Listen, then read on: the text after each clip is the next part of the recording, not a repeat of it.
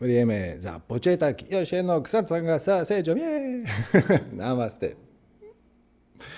Dobar dan i dobrodošli na, uh, sad je to već čini mi se 28. satsang sa Serđom. Uh, ovaj put smo napravili malu pauzu, znači imali smo jedno mjesec dana pauze, čini mi se, od zadnjeg satsanga. Zašto ste dijelom i vi odgovorni? sad ću vam objasniti najve šta se dogodilo. Dakle, e, zaključili smo da ćemo napraviti još jedan masterclass vezan za blokade oko novca. I to nas je inspiriralo e, zapravo hrpetina pitanja koja stižu i vezana su upravo nekako za tu e, vruću temu novca možete malo pojačati. Okay. I koliko god mi ponavljali da e, zapravo obilje, prava definicija obilja je sposobnost da napraviš ono što trebaš napraviti, onda kad to trebaš napraviti da ona ni na koji način ne uključuje novac, da mislim, uključuje, ali novac je samo jedan od načina kako se manifestira obilje, jedan od resursa. E, jednako vrijedan kao na primjer poklon, e, imati nešto za razmijenit, e, razmjena, znači trgovina, sinhronicitet, sreća, ako ćete to tako zvati, ako to je također samo sinhronicitet, zatim kreativnost, inspiracija i tako dalje. Znači, postoji puno različitih e, načina na koji se obilje manifestira, novac je samo jedan od njih. Međutim, eto, ta pitanje novca se stalno nekako vraća i provlači i imali smo osjećaj da ljudi imaju jako puno blokada vezano za to, te smo zaključili da ćemo napraviti jedan masterclass na tu temu. I onda sam ja počeo izvlačiti svoja neka stara predavanja, neke svoje stare skice i raditi popis negativnih uvjerenja koja su vezana za novac. Ideja je bila da se taj masterclass zove recimo financijsko obilje ili ovako nešto. To bi se održalo da možda mjesec, dva, tri, ovisi koliko mi treba da, sad, da to sve prožvaćemo, da, da obimno gradivo složimo u neku suvislu cijelinu koja ima smisla, početak, sredinu, kraj, ima neku priču i s kojom se možete lako identificirati. I onda smo, nakon što sam sastavio te ta uvjerenja, popis uvjerenja, shvatio sam da oni pripadaju pod nekakvim kategorijama, ajmo reći, složit ćemo neke kategorije. Pa recimo, ta kategorije su, evo sad ću vam reći, na primjer, na primjer, jedna od kategorija je nemam strast, onda bi tu bilo kako, kako otkriti između ostalog i svu strast, odnosno blokade vezane za novac koje vas priječavaju da uopće otkriti svu strast. Onda ne može se. Znači, pokušao sam to složiti nekako kronološki. Znači, koja vam je prva blokada? Prva blokada bi bila ne može se. Znate, ne može se u ovoj zemlji, ovdje nema para, e, bilo bi mi lakše da sam u Švicarskoj, ovdje se to jednostavno, od toga se ne da živjeti. E, pa onda kad malo bolje pogledate vidite da se e, da ljudi pronađu razne izgovore u kategoriji ne može se Ovaj, nećemo sad tu ići puno u detalje, ostavit ćemo to za masterclass. Pa onda naravno imate i kategoriju ja to ne mogu. Znači teoretski načelno bi se moglo, ali ja to ne mogu. Zato što to ne priliči, ne znam, udanoj ženi, mladom muškarcu, starom muškarcu. Nemam dovoljno iskustva, imam previše iskustva. E, kriva je država, kriva je politika, kriva, krivi su geni, krivo je zdravlje, kriva je sreća da sam barem zdraviji, da sam barem veći, da sam barem jači, da sam mlađi, da sam stariji i tako dalje, tako dalje. Kriva nam je obitelj, odgoj, e, pa čak i seksualna orijentacija. Sad sam, to sam neki dan, neki dan sam to čuo na inverzan način, pazite ovo. Znači, požalio mi se dečko koji inače živi u New Yorku i koji bi htio biti e, modni dizajner, odnosno stilist, tako nešto, da ne može uspjeti zato što nije homoseksualac. Znači, ovo je reverzna diskriminacija. Kaže da u New Yorku je jednostavno taj svijet e, zatvoren na neki način za ljude koji ne pripa, koji ne, ne dijele tu seksualnu orijentaciju, kako god to suludo zvučalo. E, tako da, složio sam te kategorije nekako po redu, znate, ono, znači prvo, e, to se uopće ne može, pa onda ja to ne mogu, pa onda ja bih mogao da sam, da sam bolji, pa tako dalje i tako dalje. Među, I onda na kraju kad sam to složio, Ostalo mi je jedno uvjerenje, jedno ili dva čini mi se, koje nije pripadalo zapravo ni u jednu od tih kategorija. I onda sam ja to e, stavio u kategoriju koju sam nazvao bilo bi bolje nemati obilje. Bilo bi bolje zapravo nemati novca, jer prva ideja je bila novac. E, I onda sam po putu naravno shvatio da je taj koncept novca potpuno neodvojiv od nekih drugih koncepata kao što je strast, kao što je veselje, kao što je sreća, kao što je sinkronicitet i radost, znalost i tako dalje i tako dalje. Tako da mislim da će se na kraju taj masterclass zvati totalno obilje ovako nešto ili negativna uvjerenja koja nas pričavaju u življenju života kakvog bismo htjeli. I dakle, ostale jedno ili dva uvjerenja koje sam stavio u kategoriju bilo bi bolje nemat, pametnije je nemat, mudrije je nemat, razborito je nemat. I to vam je recimo bilo novac kvari ljude. To je jedno uvjerenje koje je tu dosta popularno, pogotovo u našim krajevima. I e, vrlo često čak i ljudi mi e, citiraju kad se pokušavaju e, argumentirati, odnosno kad njihov um smišlja razloge zašto bi tome bilo tako, onda citiraju Isusa koji je rekao prije će deva kroz ušicu igle nego bogataš kroz kraljevstvo, u kraljevstvo nebesko, tako nešto mislim da on to nije baš mislio na način uh, onaj ko ima para. On je više mislio na onaj ko prijanja na novac i ko se ponaša arogantno i bahato. Ste vjerojatno u njegovo vrijeme bila isto značnica. Uh, vjerojatno u njegovo vrijeme e, ljudi koji su bili imućniji, šta god, Rimljani ili njegovi lokalci su imali taj bahati stav, nikome to ne može i taj bahati stav definitivno vas ometa u življenju sretnog, veselog života, manifestiranju obilja i čak i kad imaš pare, e, zapravo nemaš duševni mir. Ako si bezobrazan, bahat, zločest prema drugima, bezosjećajan i tako dalje. I onda kad, smo, kad sam složio, to je ispalo je preko sto uvjerenja u različitim kategorijama, tamo pred kraj su neka naprednija uvjerenja e, koja vas neće nužno spriječiti u tome da slijedite svoju strast, ali će vam bacat klipove pod noge, odnosno kočit će vas da imate onoliko uspjeha koliko biste mogli imati da ih nemate. Na primjer, jedan od takvih, ajmo reći naprednijih u navodnike, je malo pozitivnog stresa je dobro. Tjeskoba me motivira. Ja, ja volim kad je frka, panika, kad je deadline, kad su rokovi, e, kad je stres oko toga hoće li se ovo dogoditi, neće se dogoditi, hoće li klijent potpisati, neće potpisati, to sve skupa, jer ako stalno boravite u toj vibraciji, sve će zaključiti, kreacija će zaključiti da vi volite tu vibraciju. I onda će vam davati više i više takvih čudnih, neočekivanih, negativnih sinhroniciteta i prepreka kako bi vas održalo u toj vibraciji tjeskobe, šta je vjerojatno nije ono što ste mislili. Ok, to su naprednije, ima još nekolicina takvih, ali ona se dogodila zanimljiva stvar.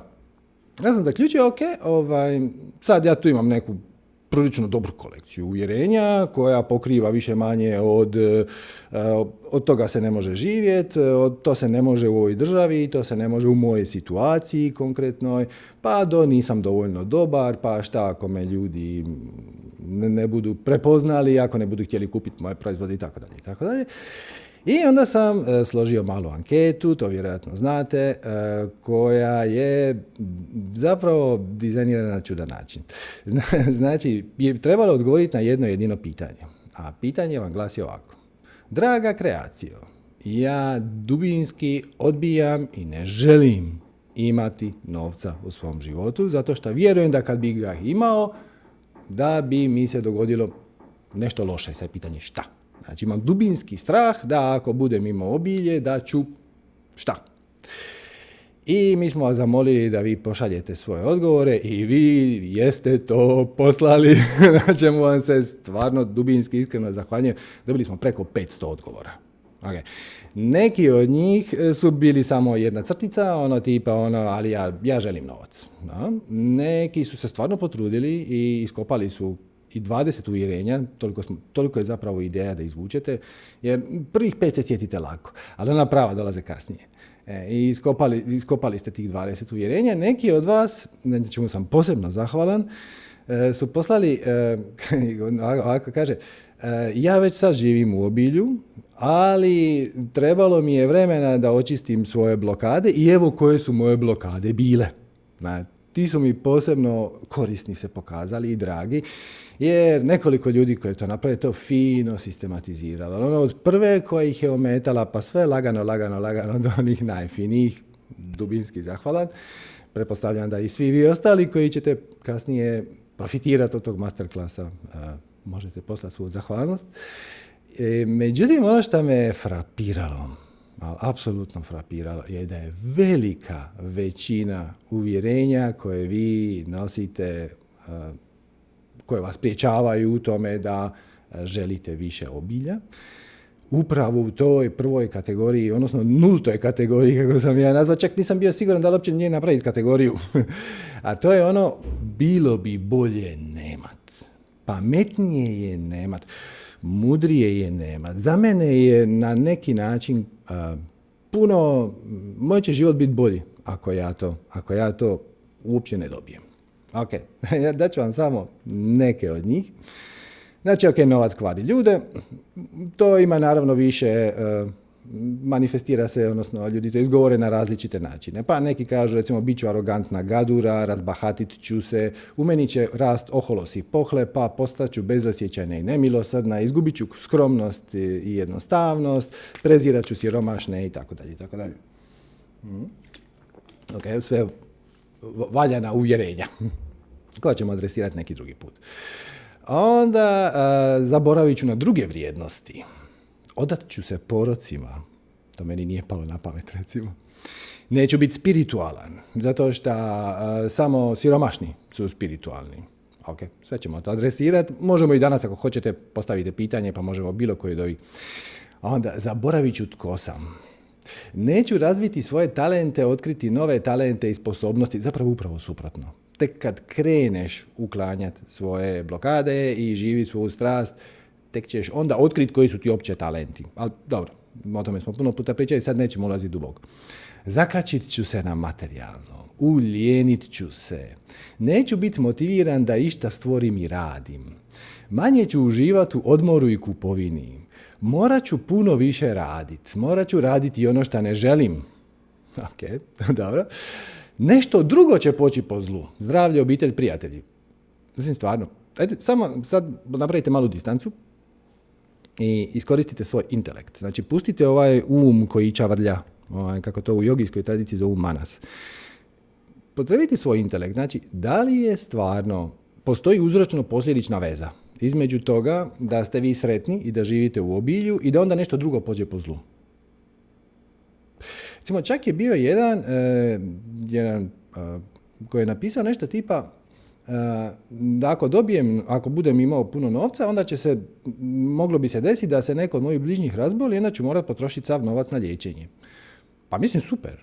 A, mislim, baš u tom slučaju ga je bolje imat nego nemat. Mislim, ima, ima li išta bolje, ima li kakva bolja investicija u životu nego potrošiti sav svoj novac, ako treba i otići malo u dug, da ozdraviš nekog ko ti je blizak i drag. Tako da, to, to je samo čavrljanje uma, to je samo bla, bla, bla, bla, bla iznutra. Onda, ko visoko leti, nisko pada. Izgubit ću prijatelje. Ovo je jako, jako opširna kategorija. Svašta tu ima. E, neću znati tko me iskreno voli, a ko je tu samo, samo se grebe, malo mi se uguzuje. E, ljudi će biti samo, samo zbog bojih novaca. Pitala bih se kome vjerovati. Prijatelji će mi zaviditi, napustit će me. Sram, sram me imati novce jer će svi reći ova se folira. Ok. Morat ću davati onima koji kukaju, imat će veća očekivanja od mene i tako. Onda okružit ću se lošim ljudima. Onda puno novca znači osamljenost. Ovo stvarno nisam shvatio. Vjerojatno proizlazi iz onog prije, da izgubit ću sve prijatelje i onda šta, morat ću dignuti Zapostavit ću obitelji prijatelja. Zamjerit će mi partner obitelji djeca. Pitaće me odakle mi. Kao su, sukob sa zakonom, ono, porijeklo imovine i to. I tako dalje. Mislit će da sam nepoštena. Bit ću meta kriminalaca, reketara i otmičara. I to, I to se dogodilo. Neću znati s njima upraviti. I ima toga još. Znači, ovdje ima 20 uvjerenja koja i kako vrijedi adresirati. Znači, svako od ovih uvjerenja je, kako bih vam rekao, valjano za sebe. To je vaše uvjerenje i ako vas ono spriječava da živite život kakav želite, onda definitivno ga treba adresirati. Ako nema smisla. Jer upravo to vam je proces oklanjanja. Ali prije što dođem do toga, ja bih volio uh, samo vas pitati jednu stvar.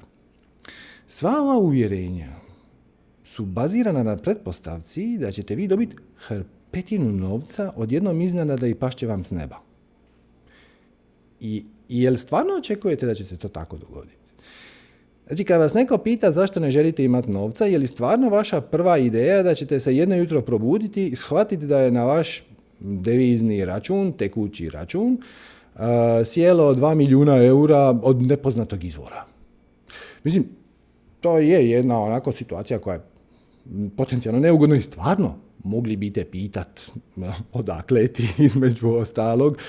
Uh, stvarno ako si do toga došao na neki nepošten način, privući ćeš u svoj život druge nepoštene ljude, kao otmičare, reketare i, i tako dalje. Ali gledajte, mislim, to, to, to se ne desi tako. Vi kad krenete slijediti svoju strast, da, da, da se razumijemo, u početku ćete biti u minusu.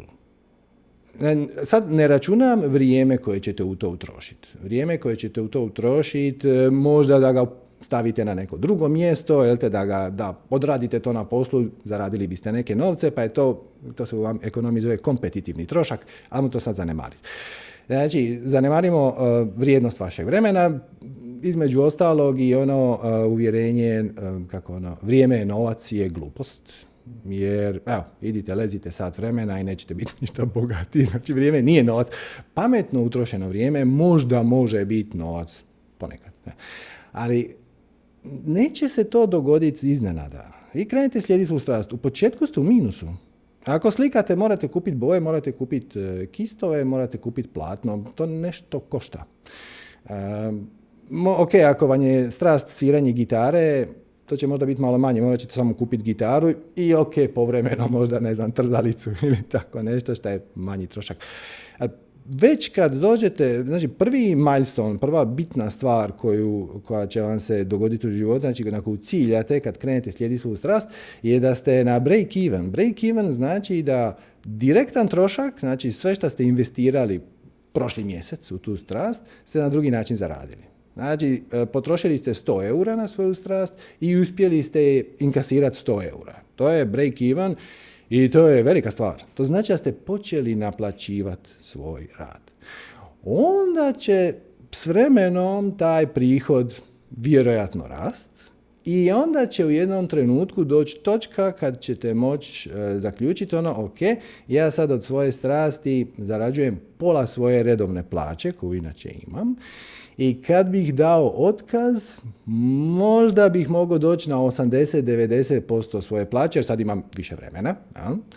I onda provjerite, znači malo tapkate nogom na tom novom teritoriju tamo, da provjerite je li to tamo stvarno čvrsto tlo i kad je, onda se u nekom trenutku prebacite. Opet možete se prebaciti proizvoljno, brzo možete na svom starom pouzdanom radnom mjestu uzeti pola radnog vremena, možete tri dana tjedno, sad, sad je neće taj novac doći iznenada s neba u ogromnim količinama.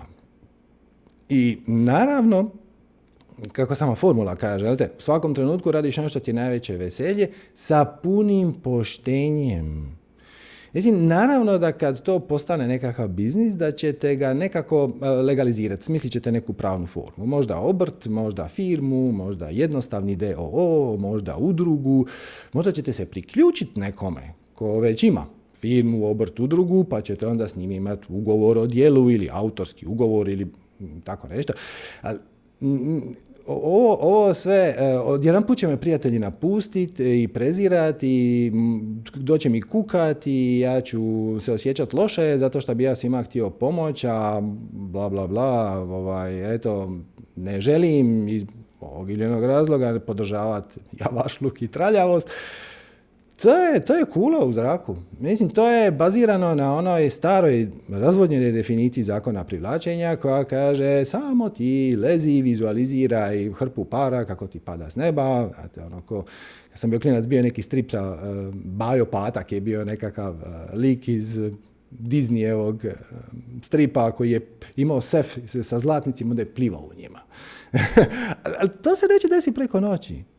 Znači, ne, nema opasnosti da sad odjednom, odjednom uh, vam će vam doći ogromna količina novca s kojom se nećete znati nositi. On će dolaziti onim tempom koji vam treba da podrži vašu strast.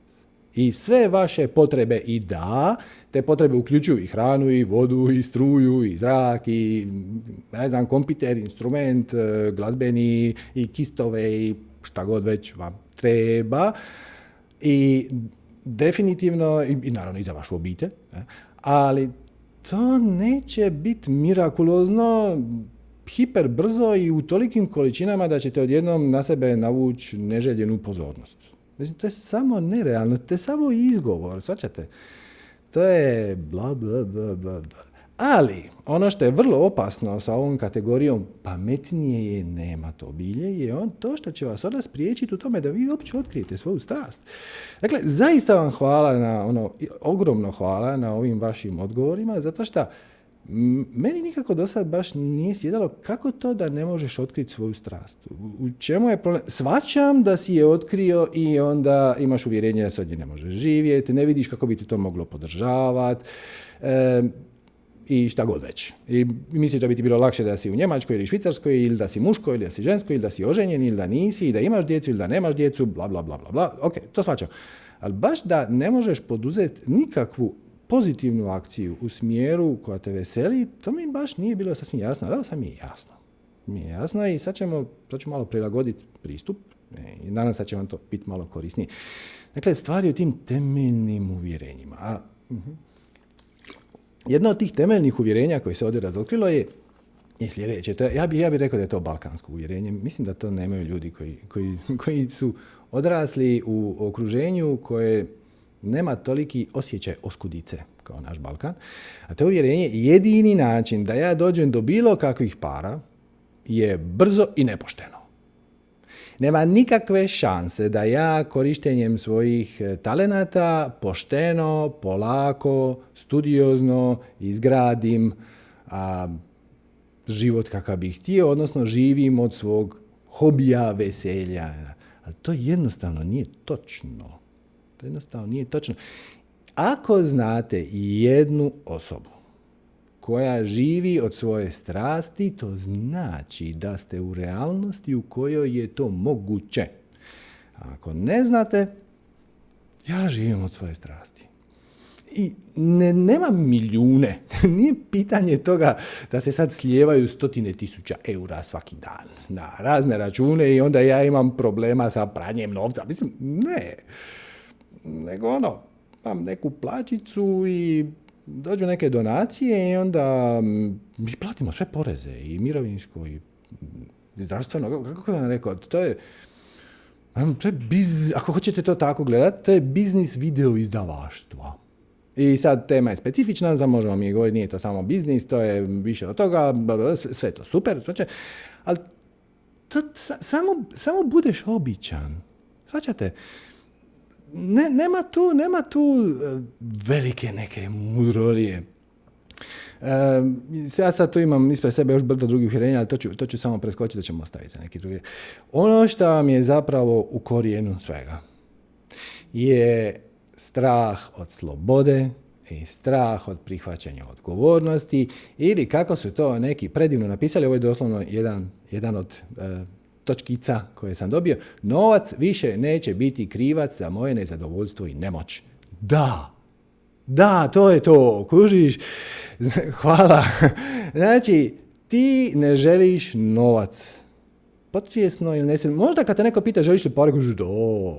Ali zapravo ne. Zašto? Jer ako ga dobiješ, on više neće biti krivac i izgovor za tvoje nezadovoljstvo i nemoć druge varijante istog. Ne želim novac jer morat ću smisliti šta stvarno želim. Onda, da ću shvatiti da nisam sretna iako ga imam. Neću više biti žrtva okolnosti zbog čega dobijam pažnju i podršku. Vau, da, to je to, to je to. Onda imate ovo, do novca se ne može doći pošteno i postupno, samo nepošteno i brzo. To je isto, ali to je balkansko uvjerenje, to samo nije točno. I ovo je kik. Ovaj, ako ovo shvatite, onda možete slobodno i integrirati u svoj život. Onda možete slobodno zatvoriti ovaj, ovaj video i prestati pratiti manifestiranje jer će se život odviti sam. A to je, ja, draga kreacijo, ja dubinski odbijam i ne želim ni na koji način imati obilje novca u životu jer se bojim da će mi biti dosadno, da će se pojaviti ispraznost, da ću izgubiti poznati i time siguran osjećaj od neizvjesnosti nemanja. Pazite ovo, ako, ja, ja znam, ego se uvrijedi na ovo, nije istina, nije istina da ne želim para, ja želim brdo para, ali zapravo ne. Odnosno, ako nosite ovako uvjerenje, zapravo ne. Zato što ono što se desi je, ako vi ozbiljno iskreno pogledate, shvatit ćete da bit u neimaštini je adrenalinski šut. Stalno je neka drama, stalno se nešto brineš, oću, neću, a šta ako se desi, a šta ako se ne desi. I postaneš ovisan o tom, o toj tjeskobi, o tom adrenalinu, o toj frci. Znači, i, i ovo je izvrstan način. Kad jednom kad shvatiš da ti zapravo ne želiš imat novac, jer ćeš time izgubiti sve izgovore zato što ga nemaš i pardon, dubinski se bojiš da će ti zbog toga u životu postati dosadno, onda shvatiš da ti zapravo uživaš u svojoj neimaštini. I ako to uspiješ prihvatiti, ako to uspiješ integrirati, e, na konju si. Jer ćeš se probuditi ujutro i rećeš, wow, ja sam danas opet u nekakvoj neimaštini. I opet mi je frkao, ću li moći registrirati auto, a šta ako se pokvari, a šta ako se ne pokvari, joj, morao bi tako zamijeniti mijenjač tamo, to je 2000 eura, ja nemam 2000 eura, e, onda šta sa, onda posuđuješ pa vraćaš pa uzimaš pozajm, oh, drama. Pa puno, puno je to uh, uzbudljivije nego ono, aha, oh, moram odnijeti auto mehaničara, ok, neću ga imati dva dana i onda ću platiti neke novce koje imam i to, je, to nije ni izbliza toliko uzbudljivo kao drama. I kad shvatiš da uživaš u svojoj drami, onda je zagrliš i prihvatiš i to je samo drugi način da riješiš uh, sve svoje dubioze na jedan puno kreativni, kreativni. Odnosno, to je, to je tantrički pristup. To je, to je znači zagrli svoje nesigurnosti, zagrli svoje tjeskobe, zagrli svoj život, surađuj sa životom, uh, surađuj sa svojim tijelom. To je jedan put, i sad imate to rješenje, znači samo priznaš sam sebi, ja u tome uživam. I onda više nije važno zato što si u visokoj vibraciji čak i ako nemaš. Jer uživaš u tome. Više ne pružaš otpor toj situaciji. Jer ono što ti radi tjeskobu, kaže Buda, nije sama situacija, nego tvoja reakcija na nju. Nije problem što ti nemaš, ti je problem što ti ne želiš nemat. Odnosno ti govoriš da ne želiš nemat. Zapravo duboko u sebe uživaš. I evo, druge varijante od bit će mi dosadno, možda vam i to pomogne. Znači da će izgubiti poznati i time siguran osjećaj od neizvjesnosti, nemanja i nekog čudnog uzorka da ipak sve na kraju nekako riješim. Wow, hvala. Odlično, ovo je sažetak svega. Ili kaže, e, neću imati materijalnih želja. Mm, to isto, Znači, do, ugodno je imati materijalni želje, ugodno je maštati o tome kako će biti super kad budeš imao novi auto, novi stan, kad odeš na putovanje, kad budeš na plaži, sve ono što sad nemaš. A šta ako imaš pare to, to stvarno možeš? Sad ti pa joj da mi je sad, ne znam, vozit novi auto jer ovaj stari se raspada i ja bi najrađe taj i onda odeš i kupiš ga. Nikakvo uzbuđenje. Znači, drama, životna drama. Da će se ostvariti svi moji snovi. To je samo druga verzija.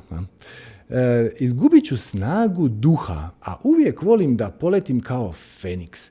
E, ovo je jedan arhetip koji je prisutan zapravo na cijelom našem planetu a i našoj civilizaciji, a ja bih rekao pogotovo na Balkanu, a to je da nešto staro se mora uništiti, zdrobiti, e, zapaliti, sve, sve staro mora otići u pepeo da bi mi mogli napraviti nešto novo. Ne mora. Ne mora taj proces može biti postupan. I pretpostavljam da je i ovo jedna od blokada. Znate, ono, e, ljudi čak i kad osvijeste svoju strast, a imaju neki posao koji ih baš ne ispunjava, onda podsvjesno valjda, zaključe da nema smisla raditi svoju strast Dokle god nemaju ispred sebe ravnu cestu. Znači, jedan dan kad ja budem imao novce i resurse i vrijeme i ne budem morao ići na posao i sve bude, onda ću ja početi to lagano raditi. Znači, kad se moj stari život sruši i zapali, onda ću ja lagano početi uh, sa svojim novim životom. Gle, ne mora. Stvarno ne mora. Čak što više, puno je lakše ne tako raditi, nego napraviš malo, pa malo više, pa malo više, pa pustiš da se to lagano zalaufa. Svačate. Znate li koliko, morate biti dobri u tome što vam je strast da bi vam ono donosilo pare? Pa ne previše. Ne previše. Mi imamo osjećaj da to što mi volimo, svi vole i žele. Ako mi volimo kuhati ili peć kolače, imamo osjećaj da pa svi vole peć kolače. Toga ima jako, jako puno. Ako voliš se baviti sa popravljanjem auta, isto tako svi znaju popravljati aute, jer u tvom malom krugu tvojih prijatelja i kolega stvarno svi znaju popravljati aute, jer se takvima okruži, jer si ih takve privuku u svoj život. Ali zapravo to nije točno. Nije baš da svako ima strast prema pečenju kolača, popravljanju auta ili slikanju ili pjevanju ili glazbi ili šta god, financijskom planiranju, menadžiranju, vođenju projekata, to su sve stvari koje, ako te uzbuđuju, ako te vesele, ako ti se od njih upali iskrica u očima, ako te onako dignu, ti, su vrlo vrijedne, kako rekao, tehnike ili stvari koje možeš raditi da bi podigao svoju vibraciju, da bi bio sretan, vesel, ispunjen i onda će te svemir u tome podržati, dobivat ćeš sinhronicitete, dobit ćeš resurse koje ti trebaju u trenutku kad ti trebaju. Nećeš dobiti 500 milijuna eura iznenada onako mislim, može se desiti da dobiješ na loto, ali nije jako vjerojatno. Puno je vjerojatnije da ćeš jednostavno radeći to što voliš, će ti se malo otvarat vrata onim tempom koji ti treba. Jer, budimo iskreni, ako nisi spreman za neki veliki korak, onda, onda ga nećeš ni prihvatiti. Znači, recimo ti voliš pjevat i solidan si u tome, dobar si. I neko ti kaže, bili pjevao pred 30 ljudi u bicu, sad to je malo, malo ti to radi skobu, ali prepoznaš da je to samo negativno uvjerenje koje te koči u tome da osvijestiš, da radiš ono što voliš, izađeš iz svoje zone ugode i kažeš ima, ima 30 mjesta u kafiću, onda pozoveš sve svoje prijatelje, onda oni ispune 25 od tih 30 mjesta, pa si onda malo manje pod stresom, šta će drugi reći to, a? i onda to prođe dobro, onda sljedeći puta napraviš za 30 nepoznatih ljudi, pa sljedeći puta napraviš za 50 nepoznatih ljudi, to, ali da ti taj trenutak neko dođe i kaže, gle, e, hoćeš li polusatni set na stadion ispred 50.000 ljudi? Mislim, ne. Mnoge bi ti se ocijekle, nisi ti spreman za to, nisi spreman za toliku količinu visoke vibracije. Svaćate? Ne možeš se nositi s time. Tvoj živčani sustav nije se u stanju s time nositi. Ako ti izađeš ispred 50 tisuća ljudi, a da prije toga nisi nastupao pred 20 ili tisuća ljudi, ne 20 ljudi, mislim, mnogi će ti se odsjeći. Stat knedla u grlu, nema šanse da ti to otpjevaš kako treba. Treba to i pustiš svemir da ti da stvari onim tempom koji ti treba. I sad, naravno, dolazi ključno pitanje. Koliko vam resursa treba da počnete slijediti svoju strast? Znači, evo sad daću vam 20 sekundi. Smislite neku brojku. U dinarima, kunama, eurima, dolarima, zlatnim polugama, šta god. Koliko para biste trebali imati, a recimo da ih nemate, ako ih imate, onda smo sve riješili. Ali recimo da, da možete početi, napraviti prvi korak da slijedi svoju strast. vrijeme sad, imate 15 sekundi da smislite.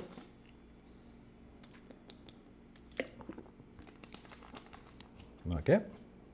Šta god da ste zapisali, samo bacite u smeće. Jer nije istina. Treba vam upravo onoliko koliko imate sad.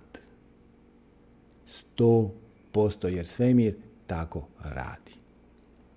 Drugim riječima, šta, šta vam hoću reći? Za početak, uh, prilično sam siguran da svi vi za danas nećete imati problema sa zrakom, ni sa vodom, ni sa hranom. Ako vam je danas večera pod znakom pitanja ili sutrašnji ručak, onda ovo nećete gledat. Nego ćete ići riješiti taj vrući problem hrane za danas i sutra. Znači, hrana nije problem, voda nije problem, zrak nije problem, sigurno. Siguran sam da imate neki krov nad glavom. Imate i struju. Znači, ovo ne biste gledali. Imate internet. Inače ne biste gledali. Imate neki mobitel, imate neki smartphone, imate neki tablet, imate neki kompjuter, inače ovo ne biste gledali.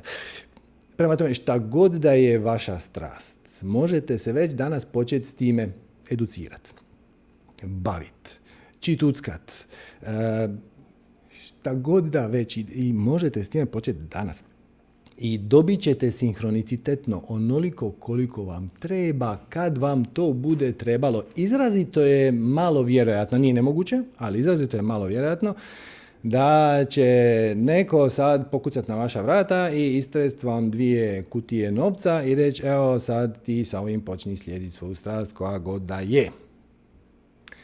A i kad bi se to dogodilo, da li biste to uzeli? Prema tome, Znate ono, vjerujem u čuda, e, ja sam magnet za novac, mislim sve je to fantastično.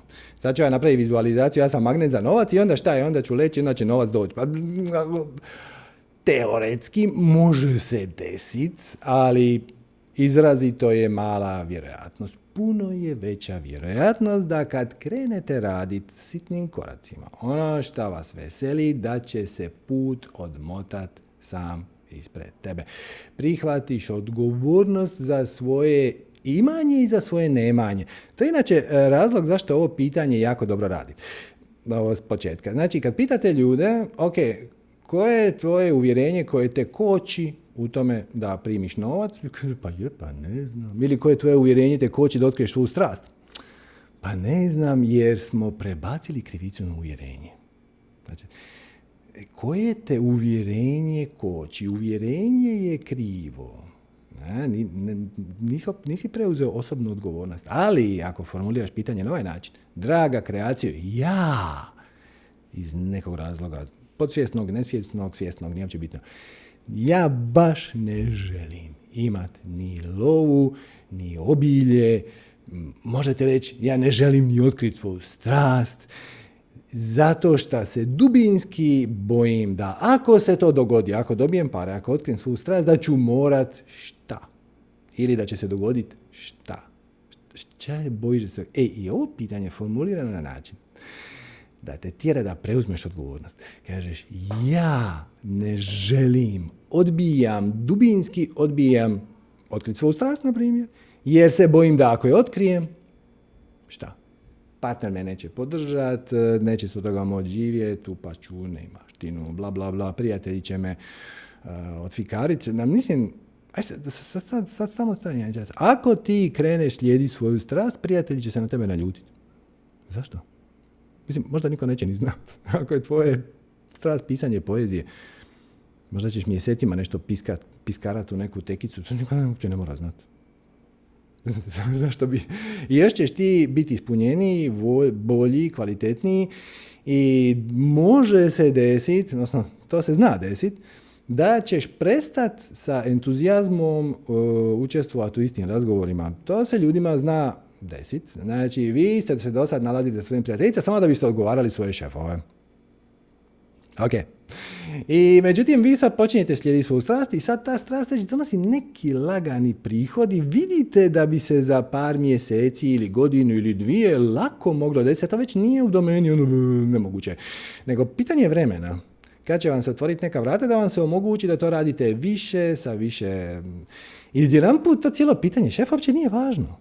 E, on je takav kakav je, on postupa iz svojih definicija uvjerenja. U, to, u svojoj glavi ti si tu privremeno i zahvalan si i tom šefu i tom poslu jer te podržavaju dok ti ne stasaš kao ono što si već htio. Ne? I onda dođete se, naša prijatelj i kažu, joj, a moja šefica, a moj šef, a kolege, ti kažeš, pa dobro, ba šta ima veze, pa pusti oni nisu s time zadovoljni. I zna se desi da kad promijeniš svoju vibraciju, da ljudi koji više s njom ne rezoniraju otpadnu iz tvog života. Neki će se naljutiti, neki će se samo, samo će se s njim udaljiti bez nikakve drame, nego ono, dosta ste se viđali jednom mjesečno, a onda je prošlo tri mjeseca od kad se zadnji put niste vidjeli, pa sam da vidite, pa ti to ne bude, ne, nešto, malo te udavila, ono, malo mi je bila teška. Ona i njen muž i njeni šefovi, daj, pusti me na miru. I onda taj vaš odnos padne u zaborav, ali dođu ti u život drugi ljudi koji rezoniraju s tvojom novom vibracijom. Znači, pustite da se put odmota i shvatit ćete tek onda koji su vaši pravi inklinacije, talenti, veselja, jer lako je moguće da to što vi sad smatrate svojim veseljem je samo prelazna faza koja je služila da ti podigne vibraciju dovoljno da onda imaš kvalitetni pogled prema nečem još veselijem i onda kreneš to raditi i onda se otvori nešto još veselije. I u nekom trenutku lako može desiti da zaglaviš, zaglaviš u pozitivnom smislu. Nađeš nešto što te toliko veseli ispunjava da sljedeći 30 godina nemaš tu šta mijenjati jer to je to. Ono, ti kad si u svom vrtu sa svojim ružama, to je to. ne treba ti nikakva druga stvar naprednija ili manje napredna. Ok, i onda tu ostaneš. I to je to. Znači, samo budeš običan. Samo budeš običan. Cijela poanta je u balansu između samopouzdanja i poniznosti. Znači, s jedne strane imaš samopouzdanje koje kaže da, ja to mogu i možda još uvijek nisam dovoljno dobar.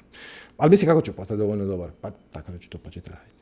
E, možda još uvijek nemam sve odgovore, ali nema veze. Ja to znam, ja to mogu i e, naravno da sam spreman na to da će mi se po putu otvoriti neki novi izazovi koje sad uopće ne vidim, uopće sad ne razmatram, ali Gledaj, kako sam riješio ove do sada, tako ću riješiti te. Nikad mi kreacija na put neće staviti izazov koji ja neću biti u stanju riješiti. To je stvar samopouzdanja. Nije samopouzdanje unapred imati odgovore na sva pitanja. Koja se mogu i ne, ne moraju odgovoriti. Samopouzdanje je znat van svake sumnje. Da šta god da ti se dogodi po putu je tu sa svrhom, smislom i razlogom. razlogom. I ponekad je svrha, smisao i razlog te situacije koja ti se dogodila da ti pokaže da ti se nešto ne sviđa Dogodit će se nešto što ne preferiraš jer ćeš reći ono, ok, ovo nije ispalo najbolje, ovo, ovo mene ne veseli toliko koliko me veseli ono što sam radio jučer i onda ću se vratiti na jučer. Ali to je stvar samopouzdanja. S jedne strane samopouzdanje, poduzimaš akciju u svakom trenutku nad onim što ti je najveselije i najbolje i radiš to pošteno, svim srcem, najbolje što možeš. To su prva dva koraka formule, tako. I onda dolazi treći i četvrti, koji su stvar poniznosti. Koje kaže, bez ikakvih očekivanja, pretpostavki, e, vizualizacija, kako bi rezultat trebao ispast, šta bi iz toga trebalo izaći, kako bi, jer jednostavno ne znam.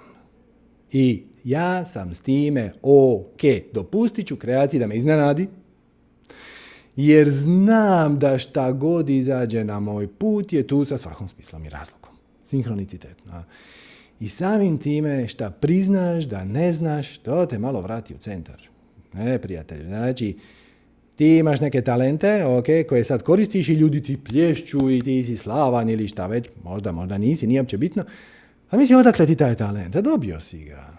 Odnosno, budemo još precizniji, ti si izabrao ovu inkarnaciju sa određenim parametrima koja uključuje i talente koje imaš i talente koje nemaš. I pozitivne, znači imao si dobru obitelj, ali rođen si u usranoj zemlji. Oh, ok, gle, ali sve si to izabrao. Sa cijeli taj paket si izabrao da bi prošao određeni scenarij Znači ti si izabrao cijeli scenarij u paketu koji uključuje i talente i netalente i obitelj i prijatelje i mjesto gdje si se rodio i vrijeme u kojem si se rodio. Nije svejedno jer živiš u Zagrebu u srednjem vijeku ili živiš u Zagrebu u 21. stoljeću. Mislim, nije svejedno. znači sve si to izabrao da bi proživio taj scenarij i nemaš pojma na koji način je to za tebe dobro i gdje te to uvodi i to je ok. To je poniznost. I zapravo trik je samo da budeš običan. Šta iskreno rečeno nije ni malo obično. Imamo vrlo malo običnih ljudi. Svi su, ili su napuhani, što je zapravo uh, samoobrana od toga da će drugi prepoznat da zapravo ne vrijede. Odnosno, napuhani ljudi duboko u sebi sumnjaju, odnosno vjeruju da ne vrijede. I onda kako bi se zaštitili od toga da to drugi shvate i onda ih gledaju s visoka, onda imaju taj napuhani stav. Znači, ka, ako bi samo slijedio svoju, svoju strast i postavljao planove i ciljeve i ti bi ti se planovi i ciljevi točno događali onim tempom, onom brzinom kako ti, ti to zamislio, postojala bi realna šansa da ti malo ego naraste, jer tebi ide u životu i onda sve ove kojima ne ide bi govorio, e, je, kad si ti glup, kad ovo, kad ono. E, ok. Zato postoji ovaj, protuteža. Protuteža je poniznost. Poniznost nije poniženje. Poniznost je bit ok s time da ne znaš. I vjerujte mi, kreacija će vas iznenaditi. Život će vas iznenaditi. E, da će vam situacije koje će vas podržati, da će vam situacije koje će vam e, omogućiti da poznate bolje samog sebe, da će vam situacije koje će vam otkriti ono što vi niste, da će, iznenadit će vas na razne načine i to je ok. Nećeš umrijet. To je ono čega se ego boji svi će vidjeti da sam ja fake i da nisam cool i onda će me otmičari će mi oteti djecu, a porezna će mi doći na vrata i tražiti najbolje je biti mali, jadan mišić, ode se sakriti u ovu rupicu i onda me niko neće vidjeti. Ali nije. Nije. Samo radiš ono što iz tebe izlazi i u tome čak ne moraš biti spektakularno dobar. Možda ćeš po putu postati, možda nećeš. Ono, nije svaki restoran na svijetu Michelinov sa 12 zvijezdica, koliko ih već ima, 4, 5, nemam pojma. Ali to nema nikakvog smisla. Ponekad samo želiš ručati i onda uđeš u prvu zalogajnicu i, i onda uzmeš ono, rižu sa nekim povrćem. I to je to. Znači, taj koji je to skuhao nije kulinarski genij, ne mora ni biti. Šta ne znači da ne, prije, ne pruža izuzetno vrijednu uslugu, jer u tom trenutku ti si bio gladan, nakon toga više nisi bio gladan i to si spreman platiti 5 eura, 10 eura, šta god. Ako je možda finije, možda je 15.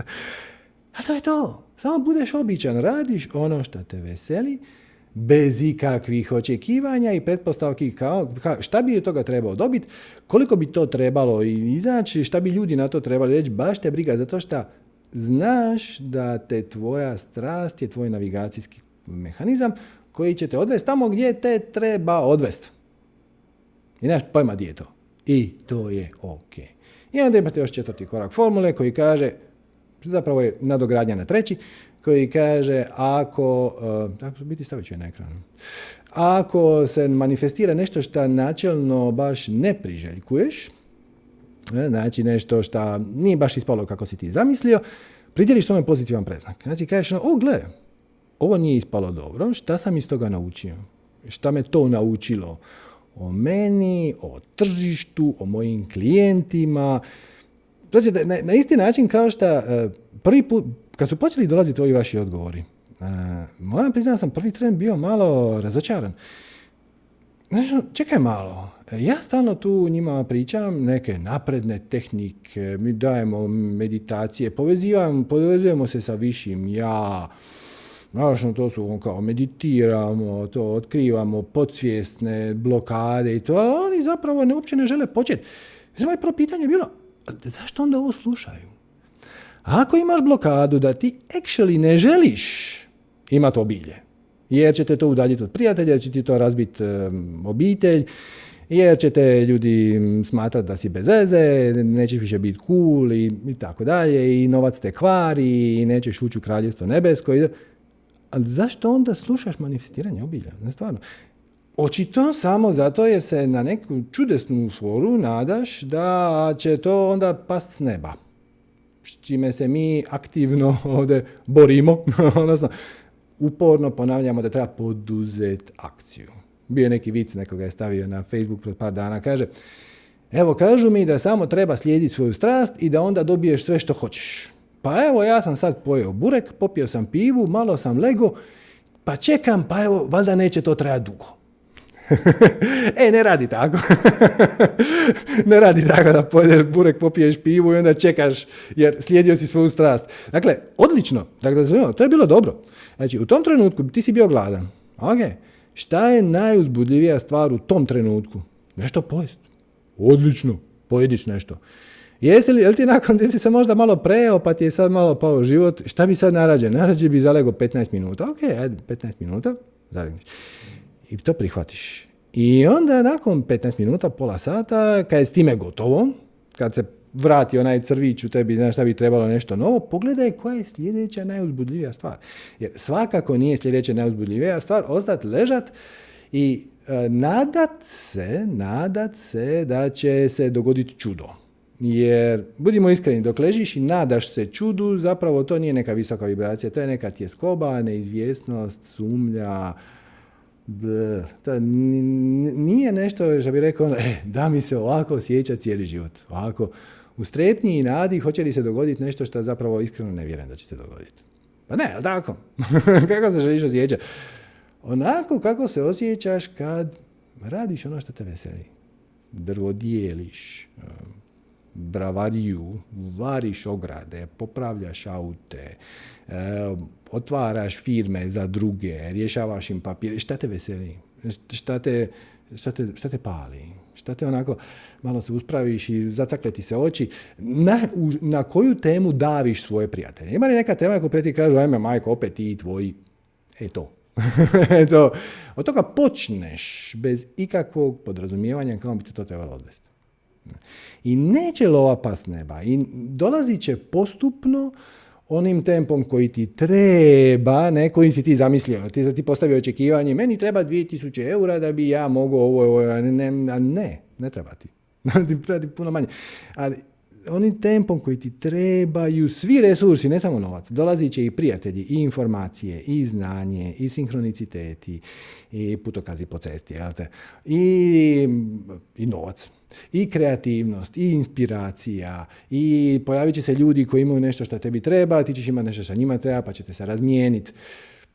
I onda se stvar zalaufa. E, I kad shvatiš da ta lova neće doći spektakularno brzo, neće doći čudesno, onda shvatiš da te sve tvoje blokade, to kriminalci će me uočiti i onda će me prijetiti.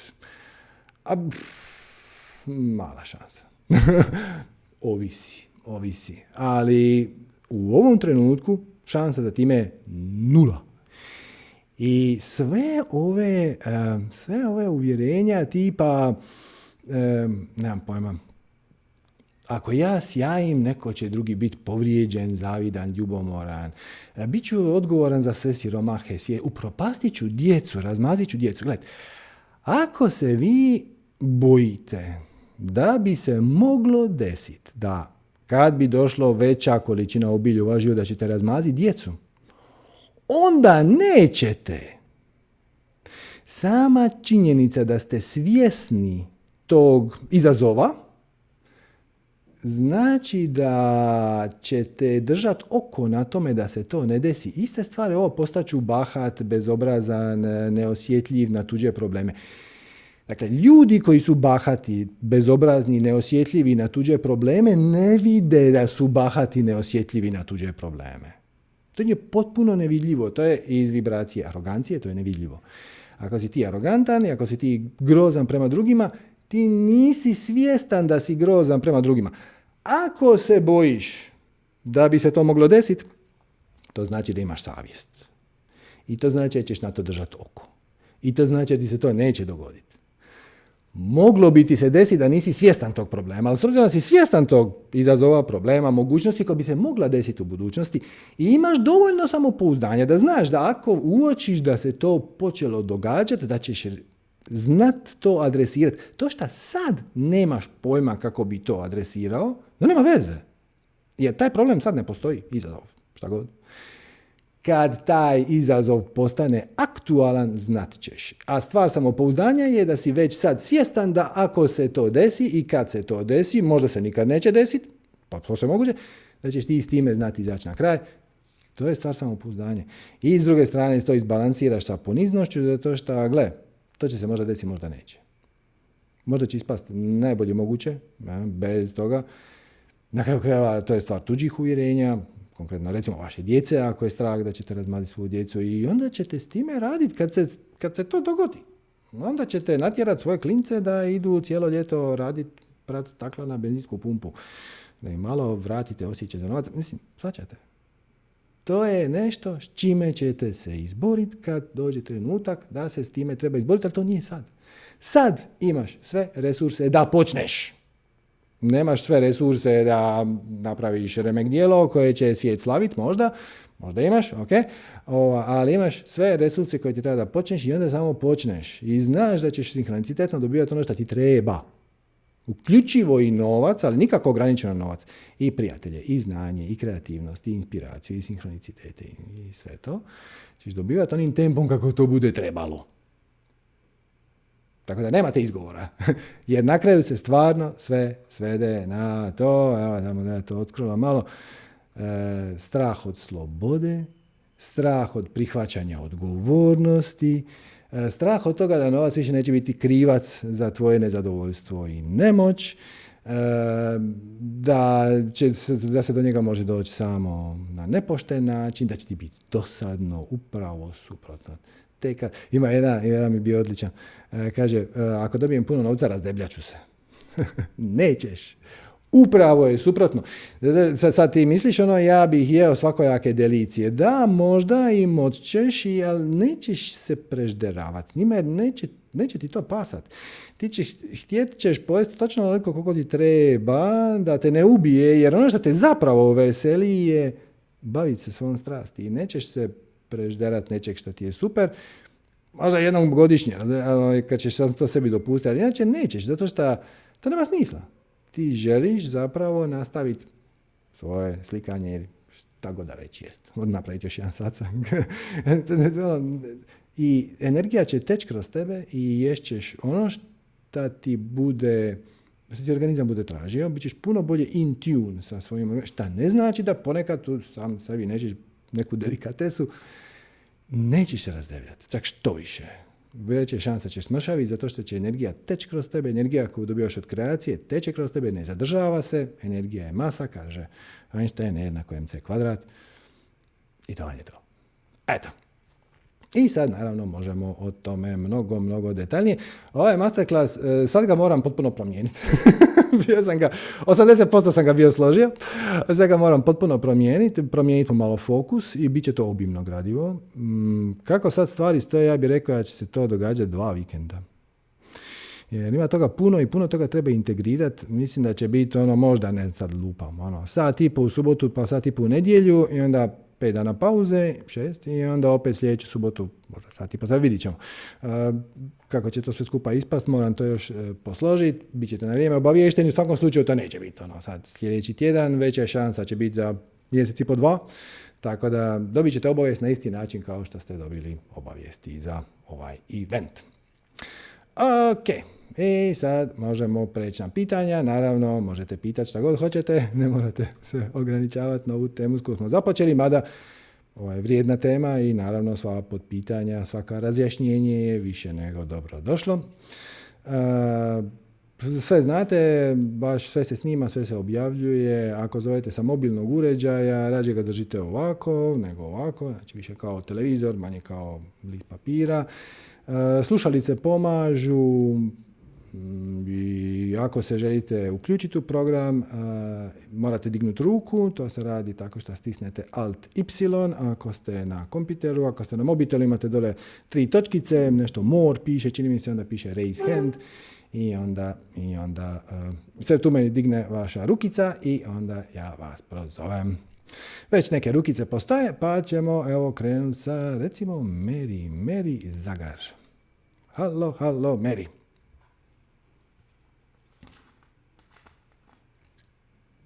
Juhu. A, vidim da nešto pokušavaš kliknuti. E, moraš se unmutat. Mary. Je e, sad ok? E, sad je ok. Zdravo, kako e, si? Super, super, hvala. Hvala, Serđo. Ma, ja sam sad dobila neke odgovore. uh Naime, meni se u zadnje dvije godine događaju veliki izazovi sa zdravljem. uh E, i to u istim, skoro isti datum. Znači, uh, ovo je 21. 19. 29. padnem i slomim ruku. mm A prošle godine 21. padnem i stegnem tetivu u koljen. mm E sad, onda sam ja onako malo razmišljala zašto mi se to događa? Mislim, zašto, što, što se to, mislim, posao koji radim mi je ok. Nije ono super, super, ali mi je ok. To možda nije dovoljno dobro, ali dobro, ajde reci okay. do, kraja. Mhm. Ali mi je interesantno ovo s datumima. Mhm. Zašto mi se to baš dogodilo ono u dan, tako reći? I, jer mi se inače ponavljaju datume u životu. Tako da mi je to ono, recimo, dogodilo mi se e, da sam upoznala e, supruga koji je preminuo, mhm. a, e, bio isti datum rođen kad i ja. Mhm. A, na taj datum se dogodio njegova sahrana. uh Gle, a, mislim, kad me neko spomene, taj, da, taj ono, to je 23. 23, ono, stane, 23. Čekaj, 23. Jel? Da, 23. deseti sam ja rođen, on je mm. bio rođen. Da, da, da, e, e, onda se dogodilo da je njegova mama umrla 23. tog desetog i on je pokopan 23. desetog. Mislim, kad mi neko kaže 23. deseti, ono, e, upoznala sam bila ovog čovjeka, bio je 23. desetog, ono, panika.